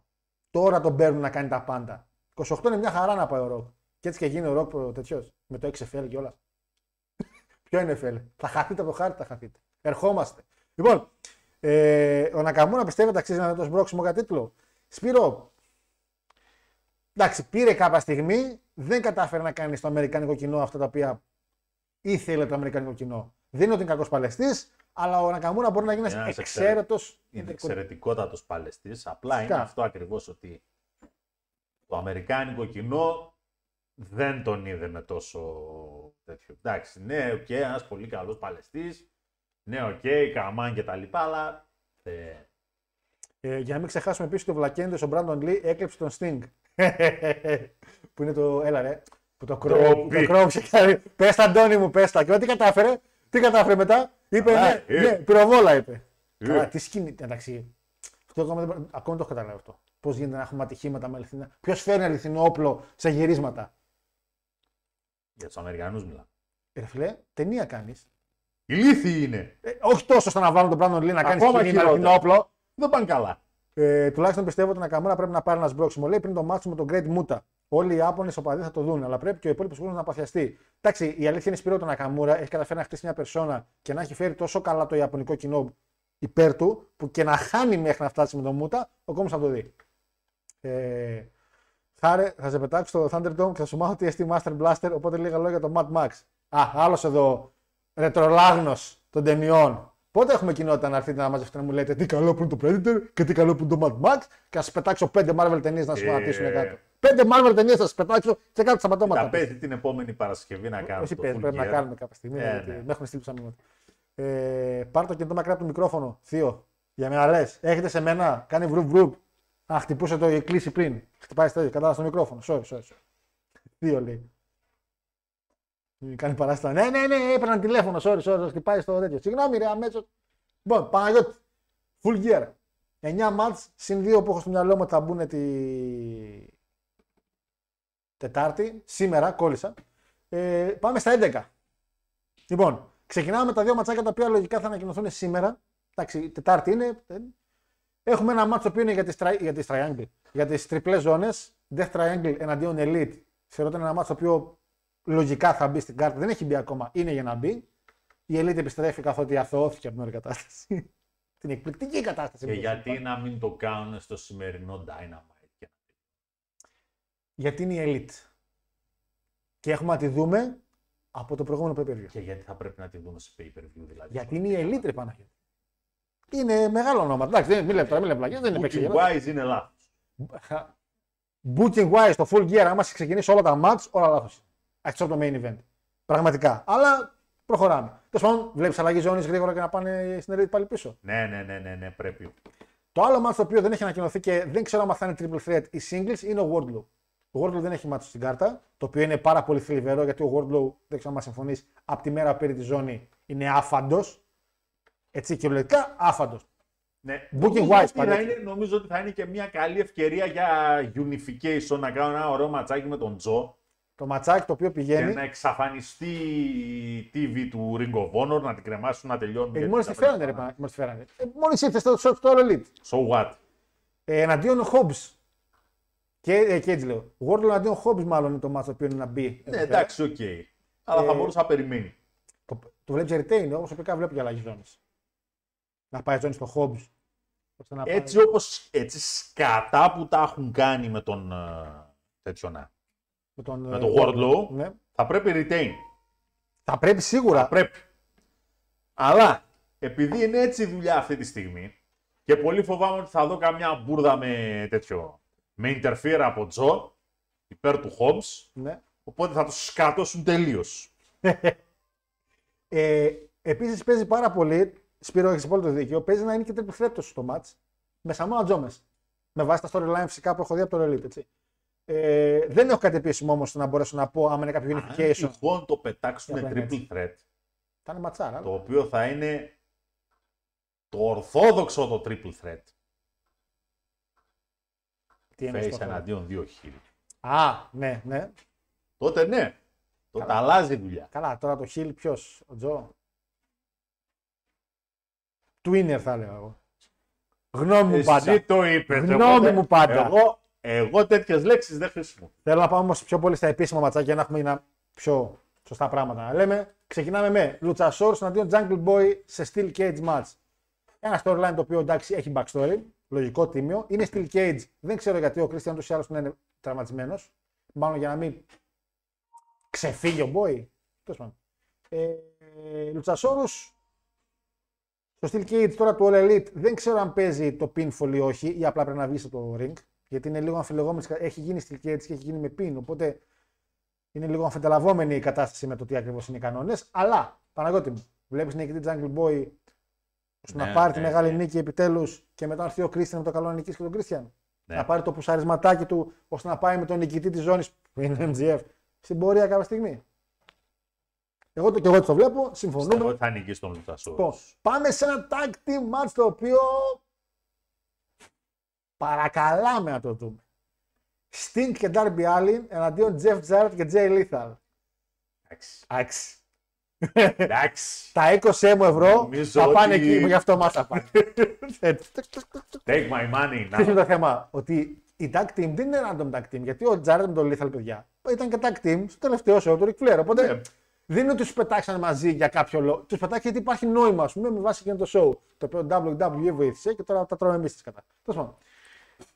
Τζάρετ και Lethal εναντίον Sting και Allin. Και άμα δούμε και μέσα στο ring κάποια στιγμή Sting, παιδιά και Jeff Jarrett, όσο ώρα κρατήσει, θα είναι καλό. Θα δούμε. Για τους παλιούς δηλαδή, ντι εν έι All Elite Lives Forever, λέει ο Αντώνης. Καλά τα λέει ο Αντώνης, δίκαιο έχει ο Αντώνης. Αντώνη μου, έτσι το show πρέπει να λέγεται σλαμπορή, πρέπει να λέγεται. Και καλά, ο Τζο, αν πεις στο match είναι ικανός να τραυματιστεί. Πονάτε, πονάτε, γιατί ό,τι και να κάνετε, ό,τι μεγάλο κάδρο και να δείτε στα, στα, στα, στα promotion που παρακολουθείτε, ναι. Παντού υπάρχει το ντι εν έι, παντού. Παντού! Britt Baker εναντίον Σαράγια, singles match. Η κυρία Page επιστρέφει στα... Και νικάει, πρέπει. Επιστρέφει δεν στα... γίνεται πρώτο μας να χάσει. Επιστρέφει στα rings και νομίζω ότι αυτό που λέγει... Εντάξει, δεν γίνεται να μου τη φέρνει μετά από τόσο καιρό και καλά τόσο μεγάλο όνομα. Που εντάξει, η Page, καλώς θα ακούσει χτίσει ένα όνομα. Απλά έχει περάσει πολύ καιρό από τότε που πάλεψε.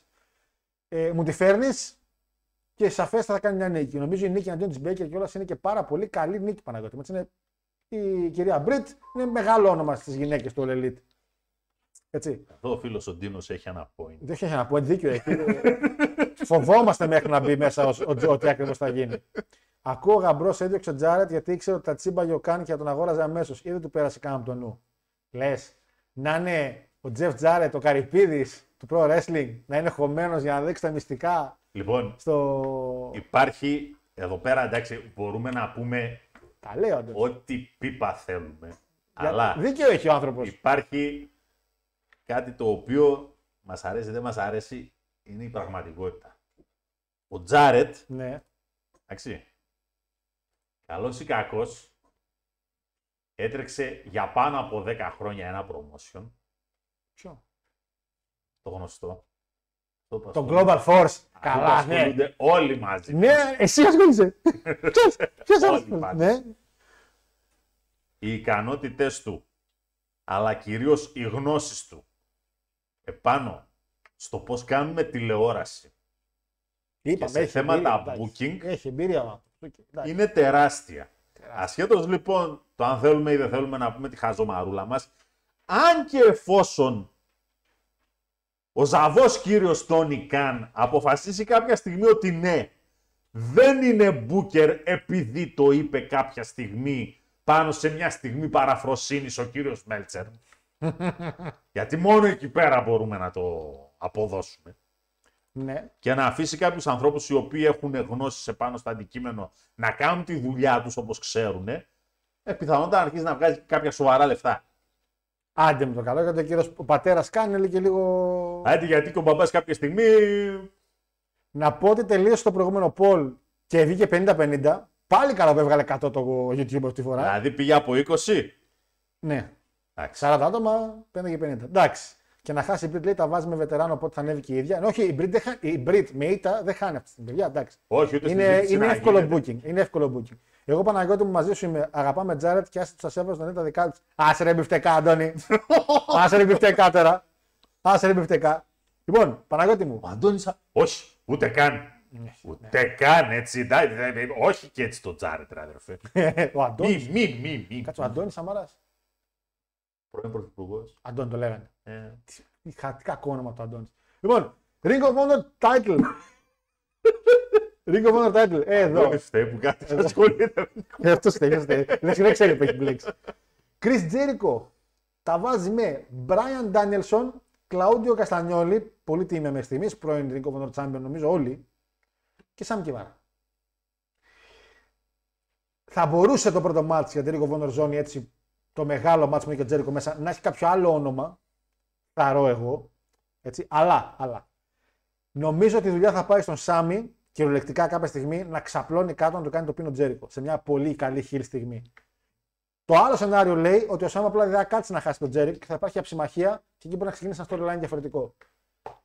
Οι άλλοι δύο, ο Καστανιόλ και ο Ντάνιελσον, ανήκουν σε ένα faction. Ο Σάμι και Βάρα και ο Τζέρικο, αν είναι και αυτοί μαζί. Οπότε το four-way match.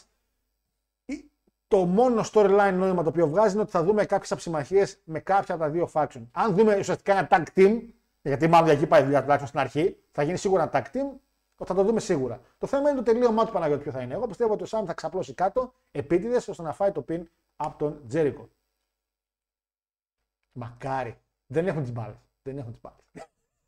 Δεν έχουν τις μπάλες το κάνουν. Άμα γίνει θα κάνει. Θα παραδεχτώ πραγματικά εδώ την όμπρε γύρισε και είπα ότι ξέρω το κορίτσι είναι εδώ, θα γυρίσω πάρα. Τέτοια μπιφτέκ θα γυρίσω. αλλά, αλλά βλέπω retain. Να σου πω γιατί, μια άποψη ρε παιδί μου. Ε, είναι να μπει το Ring of Honor αρχές είκοσι τρία τηλεόραση. Είτε YouTube είτε κάτι. Είναι να πάει κάπου και να γίνει brand. Είναι λογικό όταν πας να κάνεις το branding του Ring of Honor να πας με τον Jericho πρωταθλητή γιατί είναι ο γνωστός στο όνομα. Δεν μπορεί να πας με τον Σάμι Γκεβάρα και τον, τον Τζάβι Γκαρσία, όπως λέγεται ο άλλος. Ο Χαβιέρ Γκαρσία, που είναι το παλικαράκι. Ο Ντάνιελ Γκαρσία. Ντάνιελ Γκαρσία. Δεν μπορεί να πας.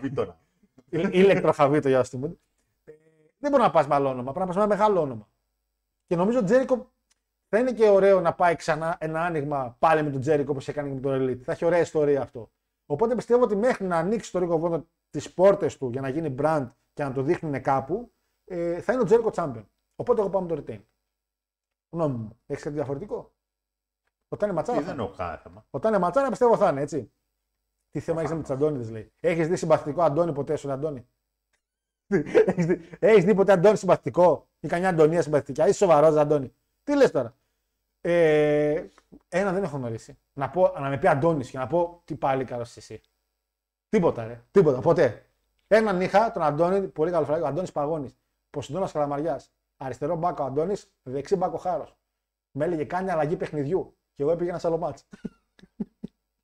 Άλλα άλλο μάτς στο κινητό. Λοιπόν, Τόνι Στόρμ εναντίον Τζέιμι Χέιτερ για την Interim All Elite Women's World Championship. Interim να είναι οι ώρες τους. Το ξέρω Παναγιώτη, με έχεις δίκιο. Έχεις δίκιο. Έχεις δίκιο, δεν πάω. Retain θα πω, αλλά έχεις δίκιο. Εγώ απ' την άλλη θα ρωτήσω γιατί retain. Γιατί η Storm θα πάρει τη ζώνη από την ε, Μεξικάνα. Αυτή πρέπει να πάρει τη ζώνη. Εντάξει, κοίτα, αν αποφασίσουν ότι η Μεξικάνα θα πρέπει σιγά σιγά να συμμαζεύεται για να τη δώσουν καμιά κλωσιά στο πισινό της. Γιατί και εγώ ξέρω πώς την έχει δει. Η κυρία Κόμπρα μου. Την έχει δει λίγο, εντάξει, την έχει δει λίγο. Από εκεί και πέρα όμως, ναι, πιστεύω ότι θα έπρεπε. Hater. Hater. Τι hater? Jamie Hater. Αλλαγή ζώνης. Ναι ρε, πρέπει. Όχι. Ξέρεις τι πρέπει hater? Η πρέπει, η, η πρέπει, η Χέιτερ πρέπει να πάρει το άλλο μάτς. Τι εννοώ. Κάργιλ εναντίον Νάιλα Ρόζ. Έχουμε για την ντι μπι ες. Εγώ πιστεύω ότι η Χέιτερ πρέπει να νικήσει κάποια στιγμή την Κάργιλ, γιατί πιστεύω ότι η Κάργιλ εδώ πέρα θα νικήσει την Νάιλα Ρόζ. Δυνατό ματσάκι, by the way, καλά κορμιά. Έχει τον Παλίκαρο την Νάιλα Ρόζ εκεί πέρα και έχει την Κάργιλ που είναι η Σίχαλ, η οποία είναι και το θηριό. Να κάνει ένα καλό impact match που σκατά θα κάνει πάλι, το ξέρουμε. Ένα αστέρι, σύνολο τα μάτια όλα, ένα αστέρι δεν κάνουν. Αλλά μπορεί να χάσει η κυρία Κάγκιλ από την hater στην πορεία. Το θέμα βέβαια με την ε, κυρία Κάγκιλ είναι το εξής. Τι είναι τάλαντι, τέρμα. Έχει μικρόφωνο. Τι έχει? Μικρόφωνο. Και ο Ρόντογκ είχε. Τα λέμε και αυτά. ναι, ναι, όχι. Έχει μικρόφωνο. Ναι. Και έχει και κορμί. Και εμφάνιση, εξαιρετική είναι. Πράγμα το οποίο σημαίνει ότι ναι, και ο... δεν χρειάζεται να κάνεις πας-πάτες. Και ο Μπρέι Γουάιτ τα έχει αυτά. Όταν χτυπήσει το καμπανάκι, είμαστε όλοι έτσι. Μόνο που ο Μπρέι δεν έχει κορμί. Δεν έχει κορμί ο Μπρέι. Όχι. Τι λες, ρε. Τι λέει, τι λέει, έχει κορμί ο Μπρέι. Σαν το θέλει το Βασίλη. Σαν το θέλει το Βασίλη. Ο Νίος ο Βασίλης δεν κάνει wrestling. Εντάξει. Δεν ξέρεις με τρεις ατσίνες τι κάνατε ο Βασίλης και τι όχι. Εντάξει. Ευελπιστώ ότι ο Νίος ο Βασίλης δεν ακούει την εκπομπή. Ε, ε, νομίζω ότι τα πέντε χρόνια που τον έχω σχολιάσει εδώ δεν θα έχει ακούσει ποτέ. Ε, μετά από τρεις ατσίνες μαλαματίνα όμως ο κ. Βασίλης τα πάντα κάνει. Και μούρτσε από τη γωνία της τούμπας. Α, σε κανάλι αντιστρώει ένα μαλάκι. Δεν έχει θέματα. Αλλά η Κάγκελ με Παναγιώτη με όλα αυτά που λες τα έχει, αλλά τα έχει πάρει το κουδουνάκι. Ο κόσμος είναι σε φάση Χριστέ μου, πάρτε την μακριά. Αλλά έχει το παρουσιαστικό. Έχει το entrance, έχει όλα αυτά. Έχει attitude. Έχει attitude, ισχύει. Ε, γι' αυτό και πιστεύω ότι το μάτι με την Έλα Ρόουζ ήταν κάτω. Στην περίπτωση έχει και έναν αντίπαλο ο οποίος μπορεί να αντέχει, σηκώνει πολύ ξύλο, δεν έχει πρόβλημα. Οπότε θα είναι και πιστική η κατάσταση. Γι' αυτό λέω ότι είναι καλό ζευγάρι. Επίσης η Κάγκελ είναι αυτή τη στιγμή από τους λίγους εκεί πέρα που έχει πολύ σοβαρά δυνατό booking. Ε, είναι αυτή ο Moxley, ε, ο Τζέρικο πιστεύω έχει καλό booking, okay. Αλλά από τους νέους, θα το πω έτσι, από τους νέους, ναι, είναι στην κατηγορία που είναι και εμ τζι εφ ή ο Άλιν, που όχι ο Άλιν έχει τόσο πια. Ε, είναι, ναι, Γκάργιλ, εμ τζι εφ είναι από τα νέα παιδιά που έχουν καλό booking, ισχύει. Αλλά εγώ βλέπω ότι χαίρεται να παίρνει τη ζώνη από αυτήν, οπότε retain εδώ η Κάγκελ και retain και η Storm. Το θέμα είναι ότι όποιος πάρει κάποια, όποια, όχι όποιος, όποια, εντάξει. Δεν, δεν κάνουμε εδώ πέρα τέτοια πράγματα. Πάρει ναι. τη ζώνη κάποια στιγμή από, το, από την Κάγκελ, θα είναι κάτι. Ναι. Θα είναι ότι... ένα θέμα, θα είναι ένα σοβαρό θέμα. Ε, λοιπόν. Ευελπιστώ ότι δεν θα την ταΐσουν στην Πρίτ. Και εγώ έτσι ευελπιστώ. Εντάξει, νομίζω ότι πέρασε λίγο η Ολυμπογιά της και όλα αυτά για το κομμάτι της ζώνης. Μπορεί να κάνει εντάξει, και άλλα. Είναι πολύ καλή. Εξακολουθεί και είναι πάρα πολύ φυσικά, καλή. Και, και είναι, ένας, είναι μια main eventer η οποία θα είναι στην εικόνα του τίτλου και άλλες φορές. Αλλά σε κάθε περίπτωση, εντάξει. Υποτίθεται ότι να, να κάνει την πρώτη της ήττα η Κάγκελ, αλλά να έχει νόημα. Δηλαδή να βοηθήσει κάποιον. Κάποιον, κάποια. Κάποιον, ναι, ξέρω. Δεν κάνουμε φιλετικές διακρίσεις εδώ. Έχουμε το τουρνουά το οποίο γίνεται το οποίο. Στονικής. Εκεί και αν κάνουμε διακρίσεις. Όλο ναι θα λέμε. Κάνουμε πολλές διακρίσεις. Ναι, σε όλα λέμε εκεί, δεν λέμε τίποτα άλλο. Έχει ένα τουρνουά πάλι, πάλι, πάλι, πάλι. Ένα τουρνουά το Elite. Το οποίο για κάποιο λόγο αποφάσισε να κάνει τον τελικό στο show. Θα πει και αποφάσισε. Εντάξει, έχει ένα νόημα, και απλά είναι σε λίγο ψηλοαχρίαστο. Θα μπορούσε να κάνει τον τελικό στην Dynamite.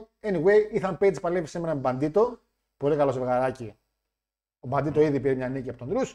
Ο Κέιτς τώρα έχει νικήσει Μάρτιν, Άρτσερ και Στάρξ. Δεν ξέρουμε ακριβώς τι γίνεται. Αυτό που καταλαβαίνω για σήμερα είναι ότι ο Ρίκι Στάρξ θα παλέψει εν τέλει με τον Κέιτς. Έχουν και storyline, παλιά μέλη της ομάδας του Τάζ, αν θυμάστε. Έτσι. Και βλέπω. Μισό. Παρακαλώ. Κάποιο μήνυμα. Τώρα ένα μήνυμα εδώ. Για το μάλλον θα χάσει ο Τζέρικο, λοιπόν, να μου το θυμηθείς. Στο Final Battle του Ring of Honor που λέει ο φίλος. Να μου το θυμηθείς ότι όταν θα ανοίξει, το, αν με το καλό ανοίξει το είκοσι τρία το Ring of Honor, θα ανοίξει με Brian. Εδώ θα είμαστε. Λες. Με Τζαμ Brian θα ανοίξει. Εγώ λέω με, εγώ λέω με Τζέρικο. Πρώτον, να σου πω κάτι. Είναι όνομα. Επίσης με τεράστιο star power. Όχι, γνωστό, όχι ως ο Τζέρικο. Όχι είναι Γιώργο. Δεν είναι ως ο Τζέρικο. Είναι τώρα. Γιατί πάρα, πάρα πολύ απλά ο Ντάνιελ, ο Ντάνιελσον, ο Ντάνιελ Μπράιαν, έτσι. Την τελευταία δεκαετία ήταν πολύ πιο μπροστά και πιο πάνω στην κάρτα σε σχέση με τον Τζέρικο. Ναι, ο Τζέρικο έχει μια καριέρα. Αν θέλουμε να μιλήσουμε. Ο Τζέρικο ρε μεγάλε μπορεί να έχει μια καριέρα η οποία ξεκινάει πίσω στα τέλη της χιλιετίας. Αλλά πόσοι τη θυμούνται. Εμείς δεν παρέχουμε. Μιας και δεν θέλουμε να μιλάμε για τους καινούριους φαν.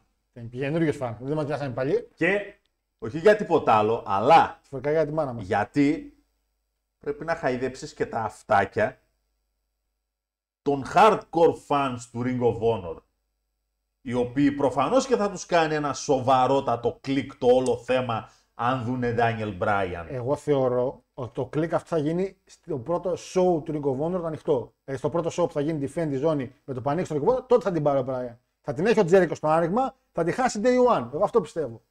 Και έτσι. Mm.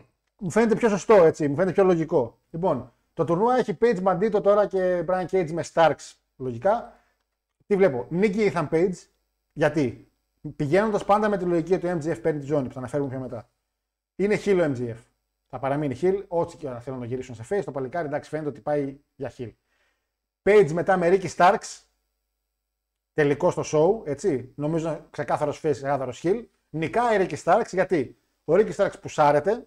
Πρέπει να πάρει χρόνο, θα του κάνει καλό το τουρνουά αν πάρει το τουρνουά και θα είναι πολύ ωραίο να πάει και να χάσει μετά από τον εμ τζι εφ στο Winter is Coming που θα είναι το μάτι. Ευελπιστώ βέβαια ότι αυτό εδώ το τουρνουά θα έχει μεγαλύτερη αξία από το τουρνουά που είχε κερδίσει μια φορά και έναν καιρό εκείνος ο έρμος ο Bart Gunn. Εγώ δεν μπορώ να καταλάβω το κράσμα αυτό το τουρνουά. Εμένα μ' άρεσε, το είχα πει εξαιρετικό, ματσάρες είχε, moments είχε, ακόμα και τώρα μιλάμε γι' αυτό, οπότε το τουρνουά πέτυχε Παναγία του. Εντάξει. Πολύ... θέλεις να κάνουμε και μια συνέντευξη με τον κύριο Τζιμ. Θα στείλω ένα μήνυμα. Το Τζιμ ποιον, Τζόνστον? Όχι. Ποιον? Τον Κορνέτ. Να το αναφέρεις τις απόψεις του. Θα δει το βιντεάκι. Μετά θα πέσουν πολλά μπιπ βέβαια στην εκπομπή. Φίλε, αν το στείλω, αν πέσει ότι μιλάμε με τον Κορνέτ και του λέω ρε Κορνέτ, να σε πω κάτι. Μιλάς ακόμα γι' αυτό, μιλάς. Είναι πιο πετυχημένα από τα μισά και βάρη King of the Ring που γίνανε. Τι θα με πει, όχι. Φέρεις, θα σου απαντήσει. Δεν είναι χαζός. Θα με βρεις. Are you και μετά θα ξεκινήσει η γνωστή λέξη από F. Γλυκός άνθρωπος, πάντα. Πάντα, πολύ πάντα, πάντα. Μελιστάλακτος. Οπότε βλέπω παιδιά για το τουρνουά Ethan Page με Ricky Starks να πηγαίνουν στο τουρνουά ε, και Ricky Starks να παίρνει και τη νίκη κιόλας, ώστε να πάει με τον εμ τζι εφ face και heel στο Winter is Coming. Ricky Starks, ο οποίος αρκετό καιρό τον έχουν πίσω, το παιδί είναι αστέρι. Το booking σου λέω είναι. Το παιδί είναι αστέρι. Πάει λίγο στραβά σε μερικά. Εντάξει, ο άνθρωπος έχει ένα πληρέστατο πακέτο και δεν χρειάζεται yeah. να είσαι γίγαντας. Όταν έχεις τέτοιο μικρόφωνο, τέτοιο παρουσιαστικό και τόσο καλό presentation του πακέτου που έχεις. Δηλαδή, ο άνθρωπος ξέρει να πουλάει το πακέτο του τέλεια. Γι' αυτό θα είναι καλός αντίπαλος με τον εμ τζι εφ, γιατί έχουν ίδιο κορμί πάνω κάτω. Είναι, θα είναι καλό, ρε παιδί μου, εντάξει. Άσε που στα μικρόφωνα θα γίνουν παπάδες. Σίγουρα. Σίγουρα με εμ τζι εφ και Ricky Starks. Ε, πρέπει να το σηκώσει τη ζώνη εμ τζι εφ. Θα φοβάμαι, λέει για Moxley, η αρετή. Αρετή, μην φοβάσαι καθόλου. Αρετή είναι γενική ονοματολογία και ένα αντρικό παράξενο, γιατί έχω μπερδευτεί. Έχουμε κι άλλη κοπέλα στην εκπομπή. Συγχαρητήρια. Είμαστε αφήνουμε... Κάνεις και μυθολογία μια φορά και έναν καιρό. Ο Ηρακλής, όταν ήταν πιτσιρικάς, τον πήγανε να δει σε έναν δρόμο και από μια πλευρά ήταν η αρετή και από την άλλη ήταν η κακία.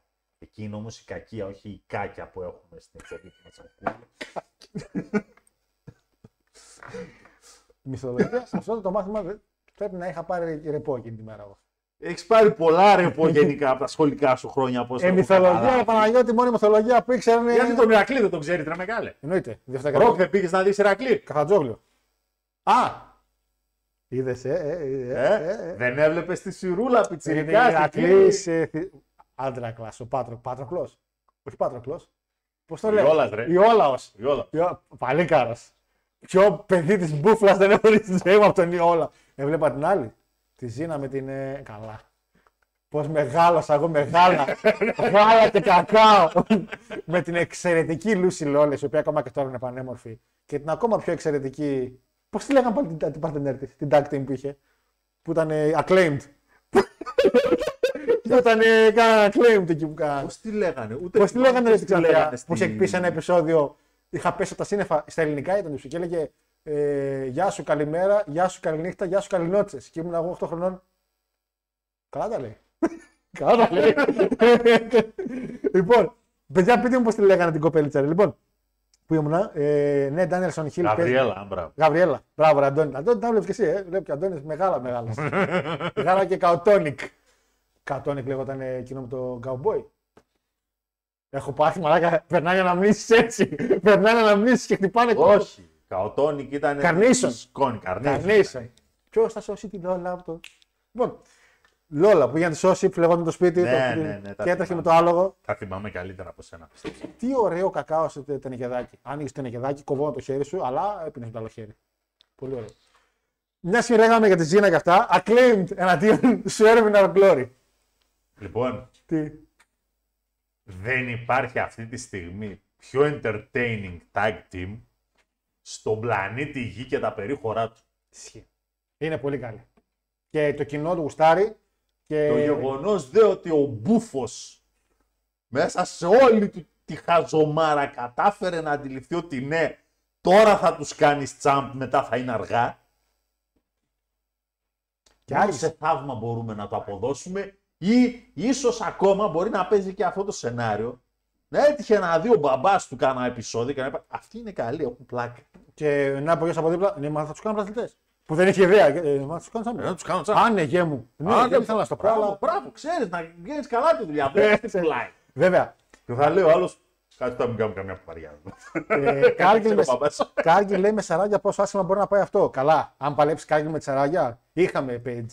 Ε, είχαμε, κοίτα, ξέρω. Αυτό εδώ μπορεί να πάει από πάρα πολύ άσχημα μέχρι αρμαγεδόν καταστάσεις, έτσι, πυρηνικό όλεθρο. Άλλη τώρα ταινία δεν... και καλά καλή. Ναι, να τη δω και τον πήγαμε τρυπήσουμε με το τρυπάνι. Ρε, μεγάλε... Πήγανε με το τρυπάνι. Γιατί δεν πήγατε να σβήσετε και τη φωτιά με κάνα τέτοιο, αυτά που έχουν οι Ιαπωνέζες, που πήγατε να τρυπήσετε το τρυπάνι, το τέτοιο, τα έτσι σοβαρή. Πήγατε με τρυπάνι. Τι. Το Αρμαγεδόν δεν είναι αυτό που έπεφτε ένας κομίτης και πήγαν να, να τρυπήσουν με τρυπάνι, ρε. Λες και είμαστε στην αποθήκη στο public. Bruce Willis είσαι, ρε. Πήγε τρυπάνι. Λοιπόν, πρόσεξε. Καταρχήν. Έτσι. Ως Αρμαγεδόν. Μάλιστα. Έτσι. Αναφερόμαστε. Ναι. Στην τελική μάχη στο τέλος του κόσμου, σύμφωνα με την. Ναι, ναι, ναι, ναι ξέρω, ξέρω, ξέρω. Σύμφωνα με την αποκάλυψη του Ιωάννη. Είχαμε και pay per view Αρμαγεδόν, το θυμάμαι από εκεί. Ναι. Βέβαια. Ναι. Βέβαια. Μάλιστα. Για τους λόγιους οι οποίοι ασχολούνται σοβαρά με την ιστορία και δεν ασχολούνται με μυθολογία και με παραμυθάκια. Ναι. Η λέξη Αρμαγεδόν είναι η ελληνική λέξη των δύο λέξεων των εβραϊκών, οι οποίες είναι χαρ με γίδο. Χαρ με γίδο σημαίνει κοιλάδα με γίδο, η οποία βρίσκεται στο Ισραήλ, ναι. Στην οποία στρατοπέδευε η έκτη λεγεώνα. Εκτός τόλους, να ψάχνω πήγε τρόμαξα. Μία από τις πλέον διαβόητες και μπρούταλ λεγεώνες, οι οποίες υπήρχαν γενικά στη Ρωμαϊκή επικράτεια. Ήταν πιο γνωστή από τις υπόλοιπες, ας πούμε, ήταν πιο... είχε το όνομα ήταν πιο βίαιο, ας πούμε, αυτό εννοώ. Ναι ρε φίλε, δηλαδή, ναι, αν όλοι οι υπόλοιποι είναι ορκ, αυτή ήταν η ελίτ των ορκ. Ε, ωραία, τη λεγεώνα. Ο έκτος τόλος έκανε τα ίδια ή για άλλο λόγο, δηλαδή. Όχι, όχι, ο έκτος τόλος είναι διάσημος για άλλα πράγματα. Εντάξει, και οπότε τώρα Αρμαγεδόν τι πήγαινε από εκεί για... Στην ουσία είναι η ελληνική μετάφραση. Θα σε τρελάνω κιόλας. Το επίθετο δραγάσης το έχεις ακούσει, έτσι. Ωραία. Ξέρεις από πού βγαίνει. Δράγα. Όχι. Το σέρβικο ντράγκαν. Να σε λένε ντράγκαν και να λες πώς λέγεσαι Γιώργο Δραγάσης. Ναι, γιατί οι αγαπητοί Βυζαντινοί είχαν αυτό το βίτσιο. Να τα μεταφράζουν όλα στα ελληνικά. Το οποίο βίτσιο έμεινε για πολλούς αιώνες στην Ελλάδα.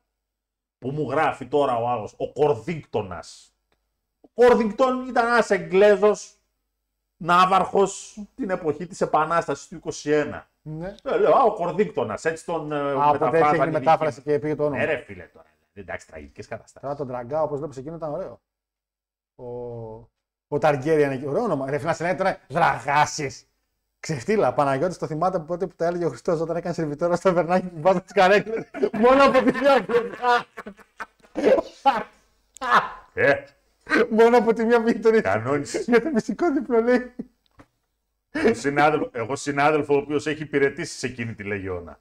Πρόσεχε. Την έκτη λεγεώνα. Με τσασπίδες λέει. Έχει τα μάτ. Αχ, Αντώνη θα κάνω. Ο συγκεκριμένος έχει πολεμήσει και στο Γρανικό. Πότε συνάδελφος ήταν αυτός, πότε τον έχεις να έχω. Για να μην νομίζετε ότι εγώ είμαι αρχαιότερος που υπάρχει εδώ. Ε, μνηματάκι Αντώνη, πολύ δυνατό, χρυσό από το ρολόγιο και με κάνει εντύπωση γιατί ο Αντώνης δεν έχει χιούμορ συνήθως.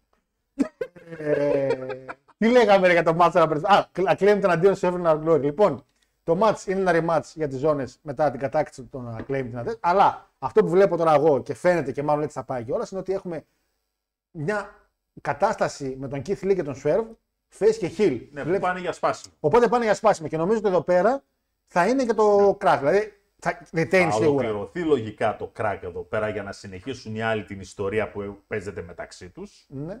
Οι άλλοι θα κάνουν ένα ωραίο τίμιο και μπρούκλικο retain. Και οι άλλοι θα μαλώσουν ώστε να σπάσουν. Μη σε πω στο μέσα στο match θα σπάσουν την κατάσταση. Εντάξει. Ο τέτοιος να πούμε. Ο, ο, ο Billy Gunn πρέπει να περνάει δεύτερη νότα. Το χέρι. Ε, η Acclaimed είναι, χωρίς να είμαι υπερβολικός, η ντι εξ της γενιάς μας όσον αφορά το κομμάτι ότι κάνουν μια κίνηση η οποία δεν αρέσει σε μανάδες, το πω έτσι, ή σε, σε μεγάλη ηλικία. Τα παιδάκια την κάνουν συνέχεια, τα μισά μπορεί να μην ξέρουν καν και τι είναι. Λένε α, καλλιτεχνικά. Άλλο ψαλίδια, άλλο ψαλίδια, άλλο. Αλλά. Έχουν ζορμί, ντάντι, άσχετα. Είναι ροντόλι. Μια ντι εξ της εποχής μας, ρε παιδί μου. Καλός, κακός. Δεν έχει το ίδιο merchandise που είχαν οι ντι εξ που όντως πουλούσε δυνατά. Και ο Billy Gunn ουσιαστικά, Παναγιώτη μου, ξαναζεί την ντι εξ από την αρχή. Με λίγα λόγια. Μια άλλη version, οκ. Okay. Ε, πολύ μπράβο στα παιδιά πάντως. Πραγματικά. Greek Pro Wrestling Fan, give religion and history lessons to his audience and educate the main podcaster in Pro Wrestling Podcast. Εντρώτε εδώ. Κυρία Όμπρεϊ, τα μισά είπατε. Κυρία Όμπρεϊ. Μάθαμε σήμερα για τον Draggao, για πού τον Draggao, πώς τον είπες. Dragon. Dragon. George Dragon. Πω, τι όνομα θα είχα. Γιώργο Χάρο. Το Χάρος και το Χάρος, μην λέω τραυλακίες, το Χάρος καλό είναι. Ε, και Παναγιώτη μου, πάμε και στο main event, το οποίο έβαλα και poll εδώ πέρα. Πώς είναι το poll. δεκαέξι κόμμα ογδόντα τέσσερα. Άρε Μόξ, δεν έχεις τύχη. Ε, εντάξει, νομίζω... Συμφωνώ με τους Έλληνες φαν. Θέλω να μου πείτε όσοι είπατε για retain του Μόξ το λόγο, γιατί εγώ προσωπικά βλέποντας λίγο ότι το μόνο πράγμα που είδα από Dynamite τελευταία φορά ήταν αυτό με τον Ρίγκαλ που έγινε. Και εδώ Παναγιώτη μου υπάρχει ένα άγχος. Όχι άγχος, μια ιδέα. Λοιπόν, συμφωνούμε και οι δύο ότι ο εμ τζι εφ τώρα πρέπει να πάρει τη ζώνη ό,τι για να γίνει. Είναι η στιγμή του, είναι στο top, έχει κάνει ό,τι έχει κάνει. Δεν, όχι, δεν, υπά, δεν πρέπει να χάσει. Αυτό ακριβώς. Δεν πρέπει να κάνει, χάσει με τίποτα. Έχει κάνει το αγροτικό του, έχει κάνει ήττα σε titles match. Ο Μόξ βρέθηκε εδώ που βρέθηκε μετά από μια σειρά από συγκυρίες οι οποίες ο άνθρωπος δεν φταίει για τίποτα από όλα αυτά.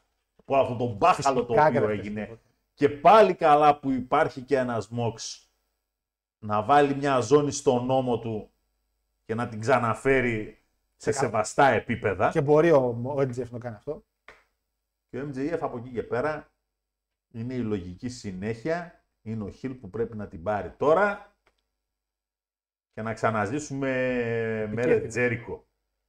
Τζέρικο. Να ζήσουμε μέρες σε φίλε εμ τζι εφ καλές, με την έννοια ότι θα κάνει τη ζώνη κάτι, έχεις απόλυτο δίκιο και μη σε πω θα λέει συνεχώς άμα δεν τη χάσω μέχρι να πάω ντάμπλιου ντάμπλιου ι την παίρνω μαζί μου. Θα είναι και ένα πρόμο που μπορεί να λέξει κάποια στιγμή. Να λέει αυτό το πράγμα. Μέχρι να πάω ντάμπλιου ντάμπλιου ι την έχω μαζί μου και την πάρω μαζί μου. Την πετάω σε κάποιο κάδο. Να λέει τέτοια πρόμο να κάνει. Ό,τι να είναι μπορεί να κάνει. Αυτό ακριβώς. Δεν μπορεί να το κάνει. Και το θέμα είναι ότι μετά. Εντάξει. Αυτό το πράγμα δηλαδή το, το να κάνεις τα στοιχειώδη. Ε, και good. Να σε μισούν οι πάντες. Είναι ταλέντο. Τι. Ε, βλέποντας ξανά το μήνυμα γιατί φίλε μου σλόγγαν δεν το πέδεξα επίτηδες. Βασικά το άφησα επίτηδες. Γιατί θα το διαβάσω τώρα. Που λέει πριν. Ε, ή θα δούμε ένα ρεξιλέι φιού τη Σάμι με Τζέρικο ή θα έχουμε φιού την αξία των μελών της μπι σι σι. Δες τώρα. Βλέποντας το πρόμο τελευταίο του Μόξλι και του με το εμ τζι εφ, είδες που ο Ρίγκαλ χώνεται στην όλη κατάσταση και και και. Είδα τον διάβολο στα μάτια και όλα αυτά. Παίζει σοβαρά ο εμ τζι εφ να κερδίσει με σιδηρογροθιά τον Μόξλι και να δούμε έναν Ρίγκαλ να πηγαίνει με τον εμ τζι εφ και να σπάνει η μπι σι σι. Έχω βέβαια το εξής ερώτημα. Μετά το τελευταίο Dynamite, έτσι. Ο εμ τζι εφ έχει αποδείξει ότι το ένα, είναι αυτός ο ηγέτης ενός faction. Ήταν. Μπορεί να το κάνει ανά πάσα ώρα και στιγμή. Ναι. Δηλαδή δεν έχει ανάγκη να έχει κάποιον δίπλα. Ναι, όμως με βάση στο storyline όμως πηγαίνει με το ότι ο Ρίγκαλ θεωρείται ότι είναι από τους πιο καλούς βίλαν όλων των εποχών. Και το Elite από τη μέρα που τον έχει φέρει ναι. Έχει αυτό το πρόσωπο. Ο εμ τζι εφ χτίζει το match του Moxley με τον Ρίγκαλ ουσιαστικά. Τα εξαιρετικά πρόοδο μεταξύ τους και αυτή η σύνδεση μπορεί να γίνει χαμηλά και όμορφα ωραία. Ειδικά με ο Καστανιόλη με τον Brian Danielson κάνουν κάποια ψημαχία. Εντάξει, υπάρχει και ο Γιούτα και όλα αυτά βέβαια. Δεν είναι, δεν είναι και το καλύτερο σενάριο να φύγει τώρα ο Ρίγκαλ από εκεί. Αλλά το λέω με την έννοια ότι με κάποιο τρόπο πιστεύω ο Ρίγκαλ θα έχει κάποιο ρόλο στο αποτέλεσμα του match. Εκεί θέλω να καταλήξω. Και νομίζω ότι θα κερδίσει με σιδηρογροθιά ο εμ τζι εφ τον Moxley. Το βάλτε το λέω αυτό κάπου σε ένα επόμενο να μου το θυμίσετε που το είπα την επόμενη εβδομάδα. Άντε καλά. Παίρνεις ζώνη όμως εμ τζι εφ και τέλος. Και δεν ακούω κουβέντα. ογδόντα πέντε τοις εκατό με δεκαπέντε τοις εκατό. End poll. Γιατί ρε εσείς να κάνει retain ο Moxley, τι θα κερδίσει το Elite με το retain του Moxley που ήρθε ο άλλος, το, το, το, το, το τραγελαφικός, τα κάνει όλα μαντάρα, μακάρι αυτή την ντάμπλιου ντάμπλιου ι by the way. Ε, γιατί, γιατί, γιατί για να τα κάνει και εκεί μαντάρα. Δεν θα τα κάνει, εκεί έχουμε οργάνωση. Ναι. Και είμαστε ΑΕΚ, είμαστε να μπαίνει μέσα ο Μελσανίδης και λέει και πει τον άλλο τον παίκτη. Καλά, το γεγονός ότι ο ένας έφαγε έξι μήνες και ο άλλος έφαγε τρία και μισό. Τα λαμπρά στελέχη του διοικητικού σας συμβουλίου. Ό,τι μπορεί ο καθένας. Ό,τι μπορεί. Τι ό,τι μπορεί ρε μεγάλε. Τι ό,τι μπορεί. Ό,τι μπορεί, ό,τι μπορεί να δώσει τον καθένα. Να διαβάσω τα μηνύματα. εμ τζι εφ και Rick Hill Turn λέει, το είδα και κάπου και βγάζει τεράστιο νόημα. Ναι φίλε Γαλαμπαλέκη, όντως βγάζει νόημα. Βλέπει, με βάζει το χτίσιμο πάντα έτσι. Καλησπέρα γίγαντες, θα το σηκώ στο ζωνάρι, καλύτερη προσωπικότητα της σημερινής τηλεόρασης. Ε, κάτσε ρε, ο Triple H δεν είναι, είναι στα μάτς. Ε, ναι. Αν λέει για τον εμ τζι εφ, ναι. εμ τζι εφ. Αλλά, ναι, ναι. Κάτι λίγο σχετικά με τον Moxley. Αν δεν κάνω λάθος, πριν λίγο καιρό είχε ανανεώσει συμβόλαιο. Μπορεί πλέον να γίνει face of the company. Φίλε Παπαγεωργίου, νομίζω μετά και με όλη τη φασαρία του Punk και όλα αυτά, νομίζω ο Moxley είναι το, είναι το, είναι face. το face of the Φερίας. company. Οπότε δεν χρειάζεται συμβόλαιο υπό για να το αποδείξεις. Υπό την έννοια ότι από τη στιγμή που δεν έχει προωθηθεί περαιτέρω και φαντάζομαι ότι αυτό είναι και πιο πολύ λόγω προσωπικής επιλογής ο Danielson, δεν νομίζω να έχει και κάποια ανάγκη οτιδήποτε να σηκώσει τίτλο και δεν πρέπει να τον πολυνιάζει. Του Νίκο Βόνδρα μόνο να μας σηκώσει. Ναι, και εκείνο πάλι θα το δεις στο κομμάτι του ότι πρέπει κοιτάξει. να κάνουμε μια σωστή αναβίωση και ένα σωστό ξεκίνημα της νέας προσπάθειας που θα λέγεται Ring of Honor σαν ανεξάρτητο brand, τηλεοπτικά τουλάχιστον. Όχι σαν το κομμάτι του ότι είμαι ο μεγάλος superstar. Ναι, δεν χρειάζεται να κάνει ισχύ. Αλλά και... ο Mox αυτή τη στιγμή καταφέρνει να έχει και το attitude και τη γενική παρουσία, η οποία τέλος πάντων ο κόσμος τη γουστάρει, ο κόσμος θέλει να ταυτιστεί, θέλει να ακολουθήσει, μαζί σου αδερφέ. Πας και στο δει το καράβι. Μπας και ναι, και ευαισθητούμε. Βέβαια αυτό που λέει και ο Σπύρος έχει πάρα πολύ δίκιο και είναι και αυτό ένα από τα option τα οποία κάπου δεν απεριπανέται εκεί έξω. Που λέει πιστεύω ότι ο εμ τζι εφ μας δουλεύει όλους. Βλέπω ότι ο Φίλιν επεμβαίνει να τον βοηθήσει. Μας το λέει και όταν γύρισε. The greatest trick the devil ever pulled was convincing the world he doesn't exist. Το οποίο ουσιαστικά είναι αυτό που, ακριβώς αυτό που λέει, ότι έκανα να νομίζετε ότι εγώ με τη φίλη μου τα έχω, έχω, έχω μαλώσει. Εν τέλει κασκαρίκα, ξανά είμαστε μαζί και μετά πηγαίνει και ένα storyline μπι σι σι εναντίον του φίλου μου. Δεν είναι άσχημο. Γιατί. Δεν είναι άσχημο. Κοιτά. Καλή ιδέα, φίλε Σπύρο. Το θέμα είναι ότι μπορείς να τους έχεις όλους αυτούς τη στιγμή που θα είναι γύρω από τον Τσάμπ. Θα έχουν και χρόνο. Έχεις κάπου να τους βάλεις. Κάπου να τους έχεις να ασχοληθούν. Ναι, κάτι να κάνουν. Και προστατεύεις έναν τύπο ο οποίος ναι, δεν χρειάζεται να παλεύει κάθε τρεις και λίγο. Και δεν πρέπει να παλεύει κάθε τρεις και λίγο. Και όπως το έχεις κάνει μέχρι σήμερα που δεν παλεύει κάθε τρεις και λίγο και παλεύει μια στρέχα γύρευε, κάπως έτσι και τον διατηρείς φυσικά relevant. Ρίγκαλ πάει με εμ τζι εφ και επικρατεί χάος στο μπι σι και έχουμε ακραίο no ντι κιου match. Blackpool Combat Club explodes και αυτό πολύ καλή ιδέα. Χάρη, θέλω πάρα πολύ να διαβάσω το μήνυμά σου. Πάρα πολύ. Αλλά θα γυρίσω απέναντί μου και θα πει ότι όλα περιστρέφονται γύρω από το τι εν έι και δεν μπορώ να το πετάξω. Το διάβασα όμως. Το διάβασα εσύ. Το storyline του εμ τζι εφ λέει είναι ίδιο με το storyline του Bully Ray με ες εν έιτς. Ισχύει. Αν φυσικά επικρατήσει και το σενάριο που λέμε με την Firm στην πορεία. Αλλά θα πει τώρα ότι όλα γυρνάνε γύρω από το τι εν έι και θα εκνευριστώ και δεν θέλω να εκνευριστώ. Είναι κρίμα. Κοίτα. By the way, εκπληκτικός Bully Ray εκείνη την περίοδο. Εκπληκτικός. Με ποιον έκανε εκείνη η ματσάρα το hardcore match που θα βγάλει τα πάντα. Λέγοντας ότι παρθενογένεση δεν υπάρχει. Σίγουρα. Όλα τα storyline κάπως κάποτε κάτι θυμίζουν. Και το τι εν έι έκλεψε από αντιδέρα ντάμπλιου ντάμπλιου ι. Όλα ό,τι έκανε. Εντάξει. Υπάρχει ένα μικρό αλλά. Καλός ή κακός αυτή τη στιγμή. Έχετε, δε, εντάξει. Όλοι θέλετε, δεν θέλετε. Χάρη μου τώρα, εντάξει. Ευχαριστώ ρε φίλε που με έκανες τώρα, εντάξει. Μα αυτή είναι η πραγματικότητα. Αν όπως λέει την αλήθεια. Ευχαριστώ, Χάρη. Να σου πει ψέματα. Κύριε Χάρη, ευχαριστούμε πάρα πολύ για τη συμμετοχή στην εκπομπή. Άλλοι φέρανε εκεί πέρα όλους τους τσάμπ, όλους μα όλους, όλους, όλοι πρώην τσάμπ του τι εν έι και τους κάνανε φάξιο. Φέραμε και τη μία γύμπη. Ποιος φταίει. Γιατί όλοι, περίμενε. έι τζέι τι ήτανε. Ναι, ναι, έχεις δίκιο. Τρεις φορές την έχουν σηκώσει Good Brothers. Πω ισχύει, μία γιμ.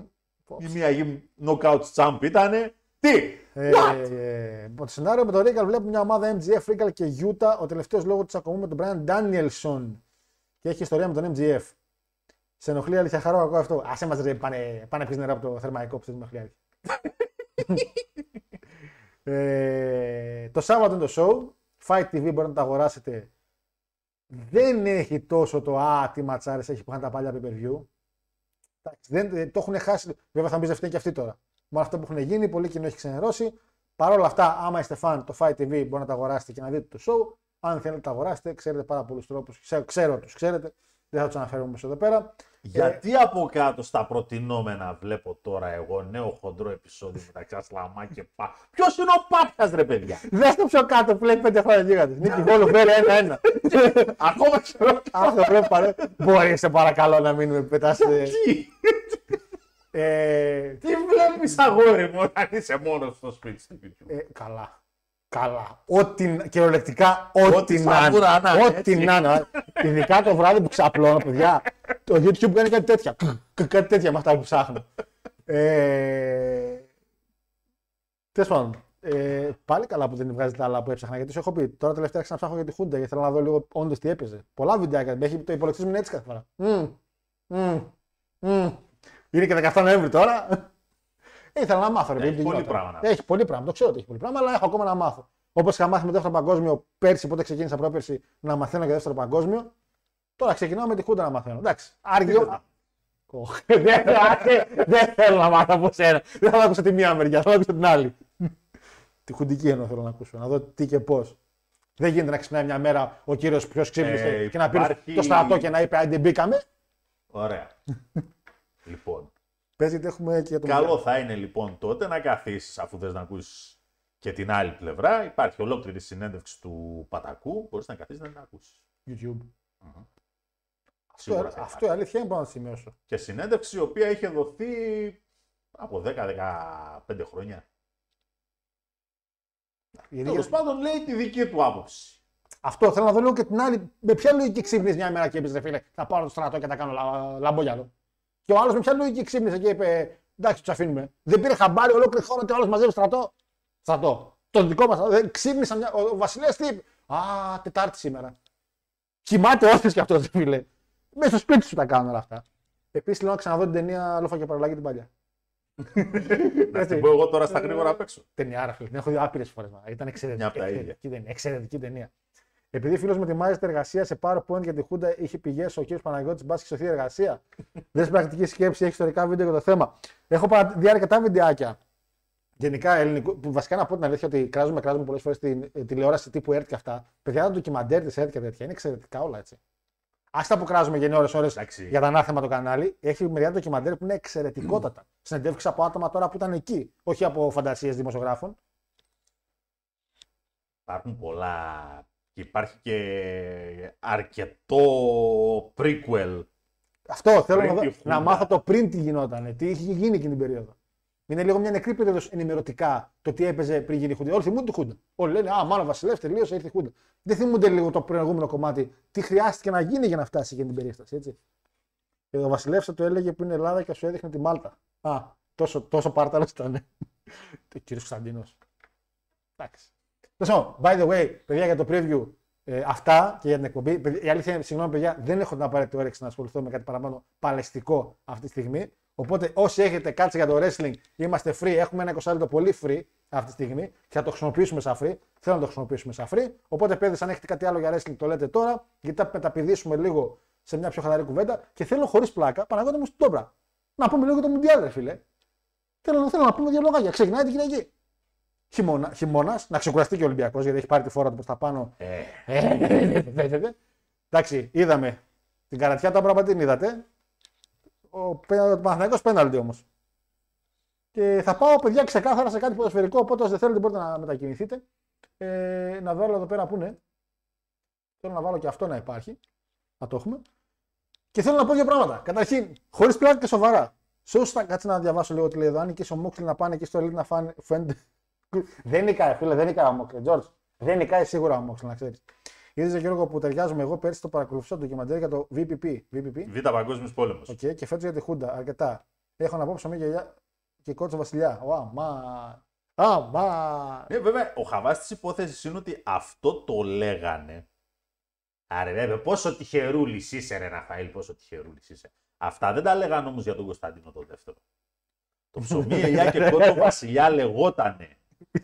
Το, το χίλια εννιακόσια είκοσι, το δύο χιλιάδες δεκαέξι γίνεται το κίνημα της Θεσσαλονίκης εν μέσω Πρώτου Παγκοσμίου Πολέμου.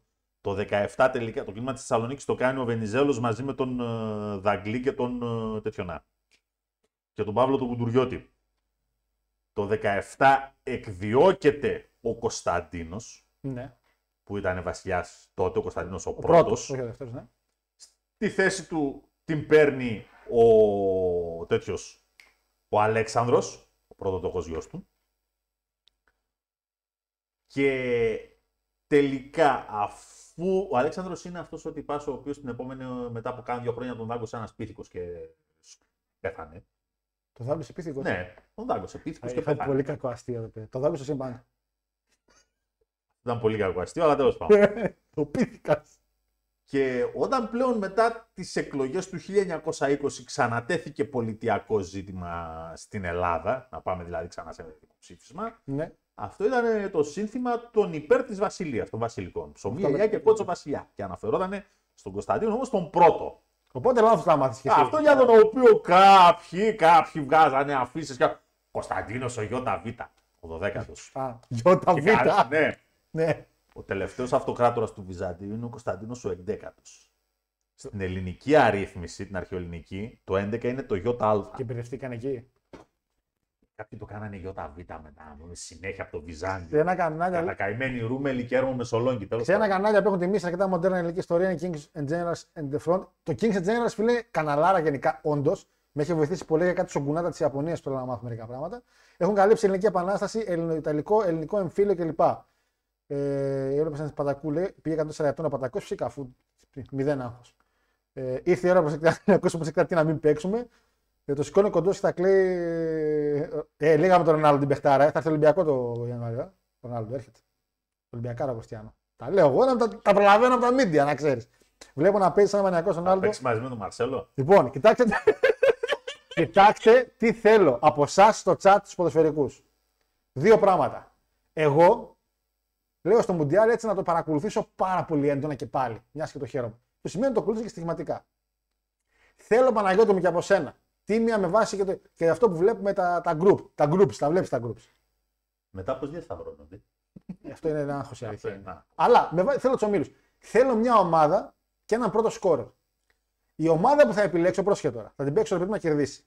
Με ένα καλούτσικο ποσό. Και θα επιλέξω και έναν πρώτο σκόρερ. Πρόσεξε τι θέλω, Παναγιώτη μου. Η ομάδα που θα επιλέξω. Με κάθε νίκη που θα κάνει θα με δίνουν πέντε ευρώ. Και ο σκόρερ με κάθε γκολ που θα βάζει θα με δίνουν και πέντε ευρώ. Οπότε εγώ θέλω μια ομάδα που πιστεύω θα κάνει πορεία και νίκες και θέλω και ένα παιδιά πρώτος, έναν σκόρερ ο οποίος τουλάχιστον να βάλει γκολ. Ας μην πάνε ρε και group stage, να βάλει γκολ. Η ομάδα, εγώ τη σκέφτηκα τώρα. Η ομάδα που θέλω σαν συνέστημα είναι η Γαλλία πάντα, οκ. Okay. Αλλά παίζω, πρόσεξε, να το σηκώσει η μεγάλη Αγγλία. Είναι φορμαρισμένοι οι Αγγλία παιδες. Δεν θέλω να παίξω μεγάλο φαβορί. Θέλω να παίξω φαβορί σίγουρα η Βραζιλία. Όντως την έχει μεγαλύτερο φαβορί. Αλλά θέλω να, το, θέλω να παίξω λίγο πιο κάτω. Η πιο τίμια ομάδα να ανεβεί και να περάσει καλά είναι η Αγγλία. Μπέλιγχαμ κάνει παπάδες στην Ντόρτμουντ. Η ομάδα είναι δεμένη και είναι μια χαρά. Και σκόρερ λέει ο Μέση, γιατί θεωρώ ότι είναι το τελευταίο του Μουντιάλ. Θα δώσει τα πάντα. Συν ότι κάνει στιμένες φάσεις, πέναλτι και φάουλ. Ένας λόγος παραπάνω να βάλει γκολ. Οπότε βάζω. Κατακτάει η Αγγλία. Σκόρερ Μέση και μεγάλη αγάπη Γαλλία που παίζει να το σηκώσει κιόλας, αλλά εντάξει. Σ' ακούω. Ποιος το σηκώνει?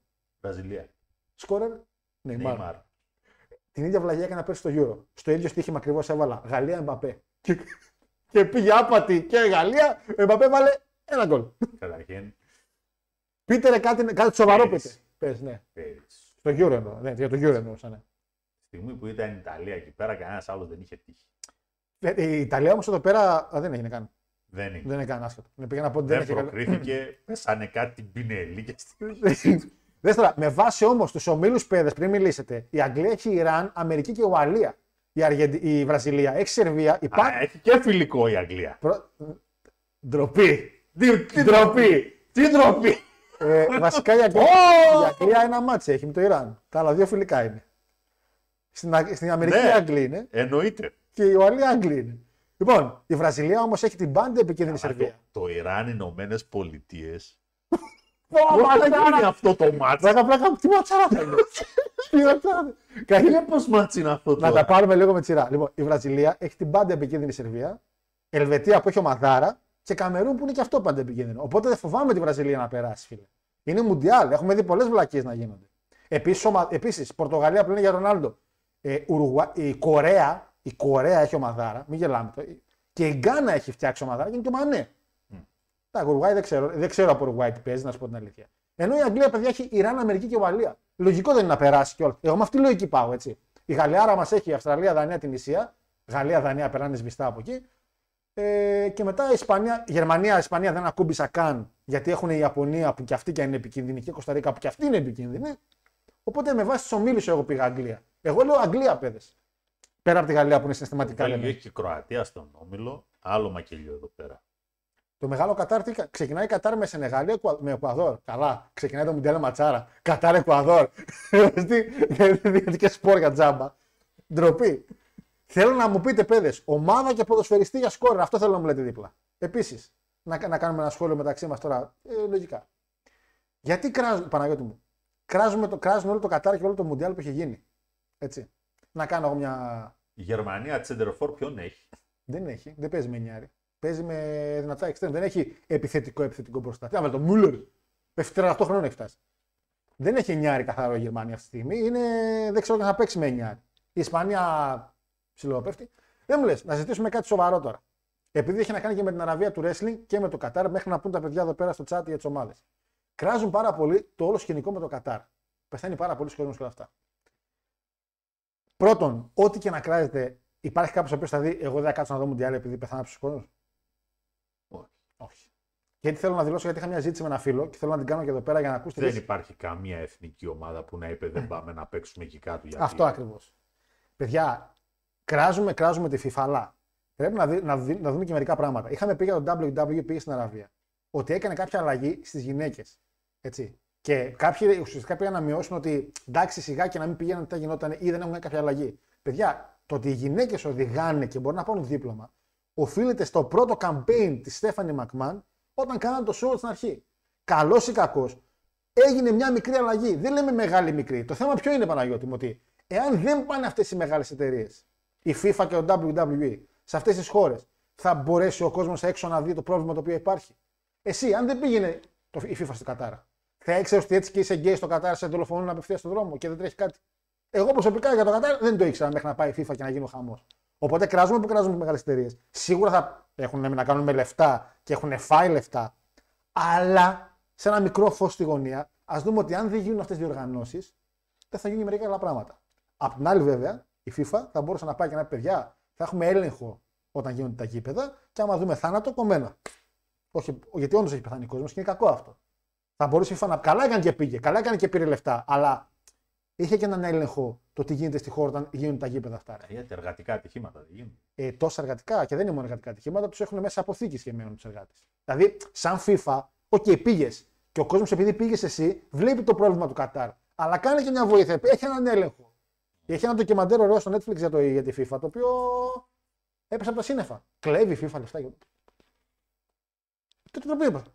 Απλά το λέμε ποια είναι. Μην είστε τόσο πολύ αρνητικοί όταν πηγαίνουν μεγάλες εταιρείες να κάνουν κάτι τέτοιο. Γιατί το ότι πηγαίνουν μεγάλες εταιρείες βοηθάει στο να δει και ο κόσμος κάποια προβλήματα τα οποία διαφορετικά δεν θα τα βλέπε. Επίσης, μην κράζετε και το παίζετε ευαίσθητοι, γιατί όλοι θα δείτε Μουντιάλ. Δεν μιλάω για αυτούς που βλέπουν μπάλα, για αυτούς που βλέπουν μπάλα. Θα δείτε Μουντιάλ. Ό,τι και να γίνει. Οπότε τι γκρινιάζετε. Θα γκρινιάξετε τρεις μήνες και θα το ξεχάσετε μετά. Μην το κάνετε έτσι. Από εκεί και πέρα. Εσύ είπες Βραζιλία και Νεϊμάρ, είπες. Δεν πάει, δεν πάει, δεν πάει καλά. Παίζει να μην περάσει κιόλας η Βραζιλία, να ξέρεις. Mm. Να ξέρεις. Για yeah, μη σώσεις τι να κάνουμε. Ε, τι Αγγλέρα, Γιώργο, με, με Maguire στην άμυνα λέει. Και βασικά διαφωνείς με αυτό που λέω με το Κατάρ. Δεν ξέρω γιατί είναι μια άποψη που είναι λίγο. Σίγουρα κι άλλοι έχουν διαφορετική, δεν αντιλέγω. Αλλά ρε φίλε, εάν δεν πάει η μεγάλη εταιρεία, πώς θα γνωρίζουμε εμείς τι κακό γίνεται εκεί πέρα? Δεν διορθώνεται κάτι, αλλά τουλάχιστον το βλέπει και ευαισθητοποιείται κόσμος. Και έχουμε δει κάποια κινήματα να κάνουν κάποιες αλλαγές, έστω και καθυστερημένα. Όπως έγινε με τις γυναίκες και την Αραβία όταν πήγε το ντάμπλιου ντάμπλιου ι. Τουλάχιστον τώρα μπορούν και παίρνουν δίπλωμα. Πριν δεν μπορούσαν. Είναι μια αλλαγή. Κακή για την Αραβία και για, το, για την υγεία των Αράβων γύρω-γύρω, αλλά είναι μια αλλαγή, ρε παιδες. Έγινε, τι να κάνουμε τώρα. Έγινε μια αλλαγή. Μάλιστα. Δεν είναι ότι δεν έφαγε λεφτά το ντάμπλιου ντάμπλιου ι, έφαγε. Είδαμε τα έσοδα. Την έκανε. Τι έκανε. Τι, πες. Εν έτη δύο χιλιάδες είκοσι, λοιπόν, ναι. Σοκαρισμένος ο δυτικός κόσμος μαθαίνει τι γίνεται στη Σαουδική. Η νεολαία δεν ασχολείται με το να μάθει τι γίνεται στην Αραβία. Τα ξέρουμε, αλλά άλλο να πάει κάποιος και να στο φέρει στα μούτρα και άλλο να τα ακούσει από κάποιον. Αυτό λέω ότι τουλάχιστον το βλέπεις, ρε παιδί μου. Έτσι. Δεν είναι ότι είναι καλή στο ντάμπλιου ντάμπλιου ι στο FIFA, δεν λέω αυτό εννοείται. Απλά τουλάχιστον κάτι κερδίζεις. Θα μπορούσε να έχει ένα παραπάνω έλεγχο η FIFA. Θα μπορούσε. Το δέχομαι. Τελικώς Πορτογαλία εναντίον Αργεντινή. Ρονάλντο με Μέση. Ροκ εναντίον Σίνα. Αν έκανε ο Βίντ στο Μουντιάλ. Άνετα. Βέβαια, μη, είμαστε λίγο άδικοι. Μην ξεχνάμε ότι το τελευταίο Μουντιάλ και του Μπεντζεμά. Τελευταίο Μουντιάλ του Ρονάλντο. Ναι, και άλλα ονόματα που, που παίζουν σοβαρά. Και τι κάνουν τώρα, θα πάνε όλοι στον τελικό. Ε, όχι, αλλά ο Μπεντζεμά και αυτός είναι ένα όνομα που είναι τεράστιο και όλοι το πετάνε στην άκρη γιατί είναι ο Μέση και ο Ρονάλντο συνέχεια. Μεγάλος Καρίμ, όχι ο Μπριγκάντε, Μπεντζεμά. Είναι ρε φίλε και αυτός κάτι σημαντικό. Λες να βγει πρώτος σκόρερ. Ο Μπεντζεμά, το σκέφτομαι πάρα πολύ. Ε, τα φαβορή για πρώτο σκόρερ είναι Νεϊμάρ, Μέση, Μπεντζεμά, Μπαπέ. Και Χάρι Κέιν. Χάρι Κέιν. Θα βάλει όλα ο τέτοιος. Ο άλλος, ο Μπεντζαμίν, πώς λέγεται. Λοιπόν, ε, Αλβανία μπορεί να μείνει στο Μοντιάλ, αλλά τουλάχιστον ακόμα γιορτάζει το Immortal του ΔΕ. Του πάνω σε ρέτ, λέω βλάκα. Κρίμα για τον Μέση να τραυματιστεί στο πρώτο παιχνίδι. Legend. Α, επειδή θα τον παίξω εγώ. Επίσης θέλω να δηλώσω. Ντόμπρα. Ντροπή σου, by the way. Θέλω να δηλώσω ότι η Γαλλία θέλω να την παίξω και όντως να την παίξω να κερδίσει. Και έλεγα, έχει κέντρο. Έχει Ενκουκού. Ενκουλού, όπως λέγεται. Πεχτάρα. Και χτες ο Ενκουλού τραυματίστηκε. Και μένει εκτός Μουντιάλ. Το έλεγα σε φλαράκι σε τσάτ, του λέω, φίλε, με Ενκουλού στο κέντρο, θα μπορεί ο Μπαπέ και ο Μπεντζεμά να κάνουν ένα παιχνίδι μπροστά. Και τραυματίστηκε χτες ο Ενκουλού. Και τον έβγαλε εκτός Μουντιάλ. Το παλικάρι, ρε μαλάκα. Ενκουκού, πώς λέγεται, Ενκουκού ή Ενκουλού, κάπως έτσι λέγεται. Ντροπή. Ε, νικήτρια Αργεντινή, σκόρ Χάρι Κέιν. Θύμισε μου να φέρω ένα μαρκαδόρο την επόμενη. Ήδη. Ήδη. Να αρχίζει να ξοφλάσει σιγά σιγά. Ντροπή. ε, Πορτογαλία και Ντάρουιν Νιούνιες. Ποιος Νιούνιες, Νιούνιες παιδιά είναι πολύ νέος για να κάνει. Θα κάνει το μπαμ, αλλά δεν θα βάλει πρώτο σκόρερ. Γιούρι, το ακούω αυτό που λες, ειδικά για τον νικήτρια Αργεντινή, για το μεγάλο Μέση. Αλλά νομίζω ότι από το άγχος να πάρει το Μουντιάλ θα χάσουν. Αλλά ο Μέση θα βάλει γκολ. Σκόρερ Χάρι Κέιν δεν το πιστεύω, η Αγγλία σκοράρει με τους άλλους παίχτες που έχει. Και επειδή είσαι από την Αγγλία, Γιούρι, ξέρεις πολύ καλά από το παλικάρι το οποίο λέω παίζει Ντόρτμουντ που είναι παιχτάρα, έτσι. Και έχει καλή ομάδα η Αγγλία. Επίσης, τι λέει, ρε φίλε, τι παίζει στην Αγγλία, να ξέρουμε. Βλέπω Ιράν και γιου ες έι στον ίδιο όμιλο. Κάχα πάει αυτό. Ναι, ισχύει. Αυτό παιδιά. Ε, βρείτε λίγο ημερομηνία, αν μπορείτε, στα μπαμ Αμερική. Πότε παίζει Ιράν Αμερική. Λίγο στα, στο Κατάρ. Πόπο η φάπα να πηγαίνει έτσι. Τι άλλο ματσα. Έχουμε Σαουδική Αραβία, Μεξικό επίσης πάνε πολύ δυνατό. Το βλέπω. Το... Μεξικό περνάει. Εντάξει, Μεξικό περνάει την Πολωνία, να ξέρετε. Την περνάει την Πολωνία. Ε, όχι, δεν θα σκοράρει ούτε ένα γκολ μέσα αφού τον έπιασε στο στόμα του Λογιόρκο. Ε, είστε, είστε. Τέτοι. Θα τον παίξω το Μέση, ρε, θα τον παίξω το Μέση. Πραγματικά ό,τι και να γίνει, τον παίξω. Θα το, θα το βάλω το Μέση. Κάνας Λεβαντόφσκι. Σενεγάλη, είπα Γκανά για, Σενεγά, για Μανέ. Ποιος είναι στην Γκάνα, ρε, πολύ καλός παίχτης. Ισχύει, η Σενεγάλη είναι. Εκεί με Εκουαδόρ, Κατάρ για αυτά. Ισχύει, έχετε δίκιο. Ποιος είναι στο, στην Γκάνα, μια παιχτάρα πολύ καλή στην Γκάνα. Και τον πέραψα με το Μανέ. Hey. Από τώρα δώρο Σερβία Καμερούν, over ενάμιση κόκκινη κάρτες λέει. Ισχύει, ισχύει. Το πάντα, η πάντα επικίνδυνη Σερβία, έτσι. Και αυτός ο Μίτροβιτς που μας έχει τεζαλίσει στα γάγκαλα, ούτε ένα γκολ δεν βάλει. Ο Μίτροβιτς και ο Μίτροβιτς και ο Μίτροβιτς. Ούτε, ούτε μπάλα δεν ακουμπήσει ο Μίτροβιτς. Το λέει χάρος εδώ εγγύης. Ο Μίτροβιτς θα βάλει. Και ο Βλάχοβιτς θα βάλει. Βλάχοβιτς. Μακάρι τραυματίας ο Βλάχοβιτς. Κατάλαβα. Παίχτε τον πρώτο σκόρερ. Τσούπο Μότινγκ Μπάγερ πάει τρένο, λέει σε γκολ μυστικό αγαπημένο φαβορί. Χάβερτς παίζει Γερμανία. Ναι. Είδες με Χάμπα ή με Χάβερτς, τέλος. Χάβερτς, ο Βέρνερ Δραματίας. Oh. Καλά, ο Βέρνερ δεν πειράζει. Αγγλία, Βλάχοβιτς, λέει ο φίλος ο Όλντιμ. Φίλε, δεν θα ξεσφιώνει το πρόβλημα με τον Βλάχοβιτς. Δεν θα περάσει πολύ καλά η ομάδα. Δεν θα βάζει γκολ η ομάδα. Ο Βλάχοβιτς θα μπορούσε να βάλει γκολ. Η ομάδα όμως δεν θα περάσει ώστε να μπορέσω να οικονομήσω παραπάνω από τον Μπετ. Κατάλαβες. Αγγλία συμφωνούμε και εγώ με Αγγλία θέλω να πάω. Ρονάλντο ή Μέση για πρωτοσκόρερ, Γαλλία για κατάκτηση. Πιο πριν Ντίνο πήγαινα Μέση σκόρερ, Γαλλία κατάκτηση, να ξέρεις. Ε, Ισπανία και De Bruyne λέει. Όχι, Ισπανία, παιδιά, δύσκολα φέτος η Ισπανία. De Bruyne, μ, δεν μ' αρέσει η θέση που παίζει. Ενκουκού. Οκ, okay, καλά το είπα. Ε, και κάλεσε μεγάλο κόλο Μουανί στη θέση Ενκουκού. Ποιος κόλο Μουανί, ποιος. Μόνο... Τον λένε στο όνομα κόλο. Τι θα πάω, πάω τον παίξουμε τον κόλο εκεί. Κύριε Παναγιώτη, μπορείτε να με δικαιολογήσετε.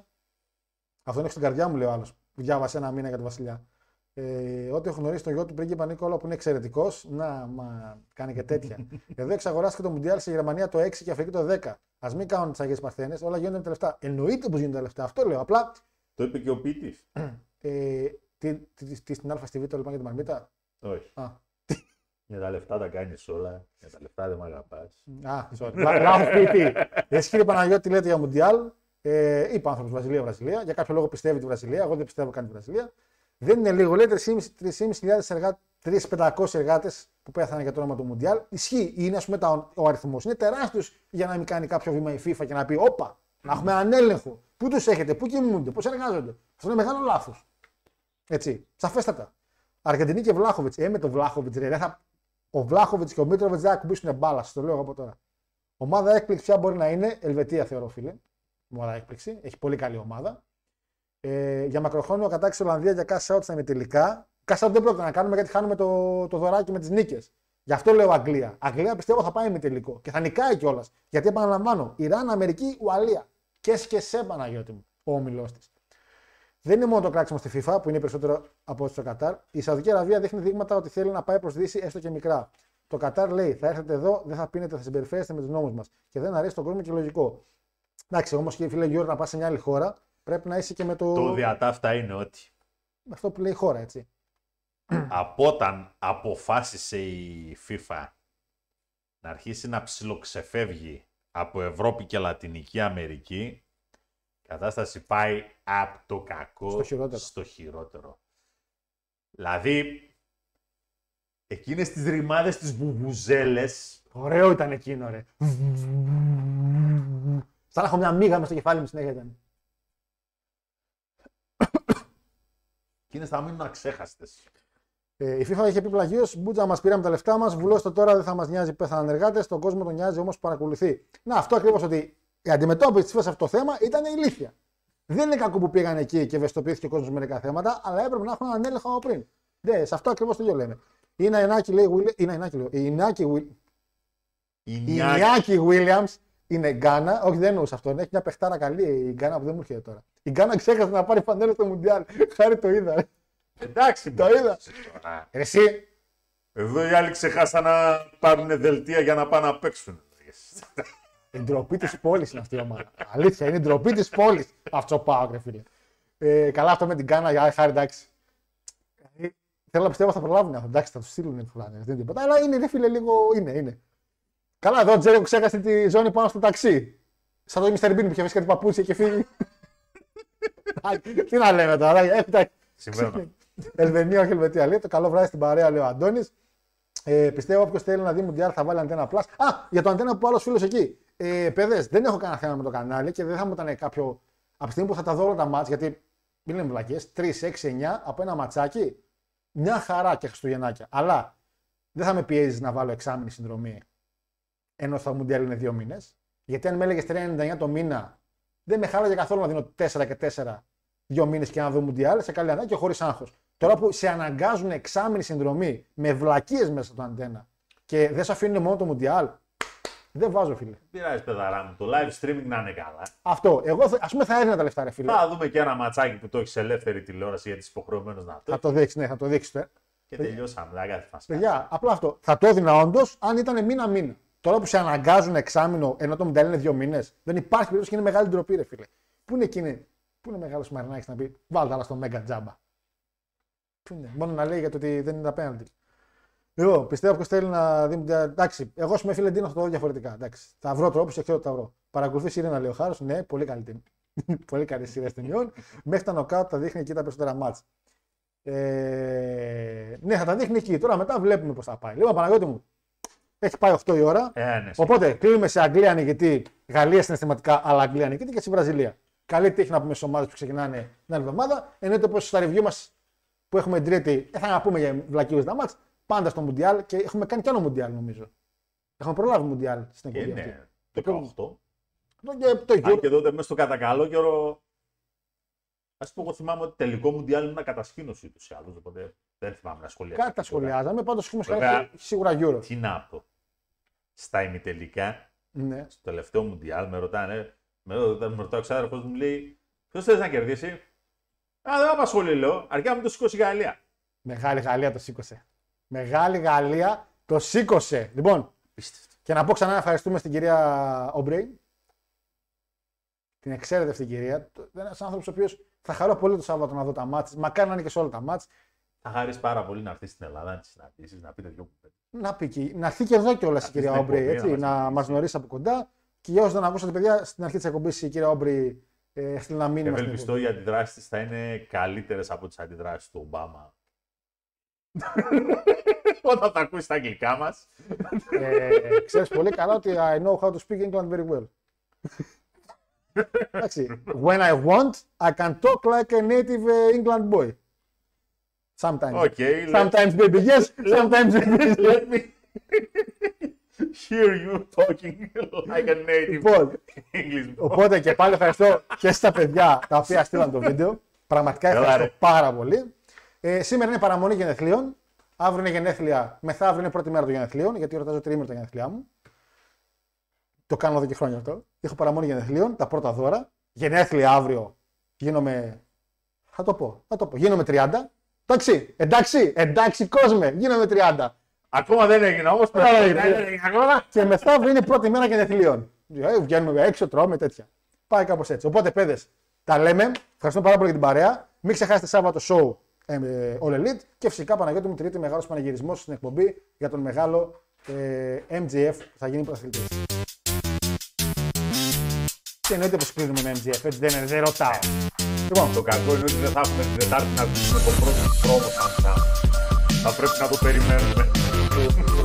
Καλό βράδυ. Καλό βράδυ.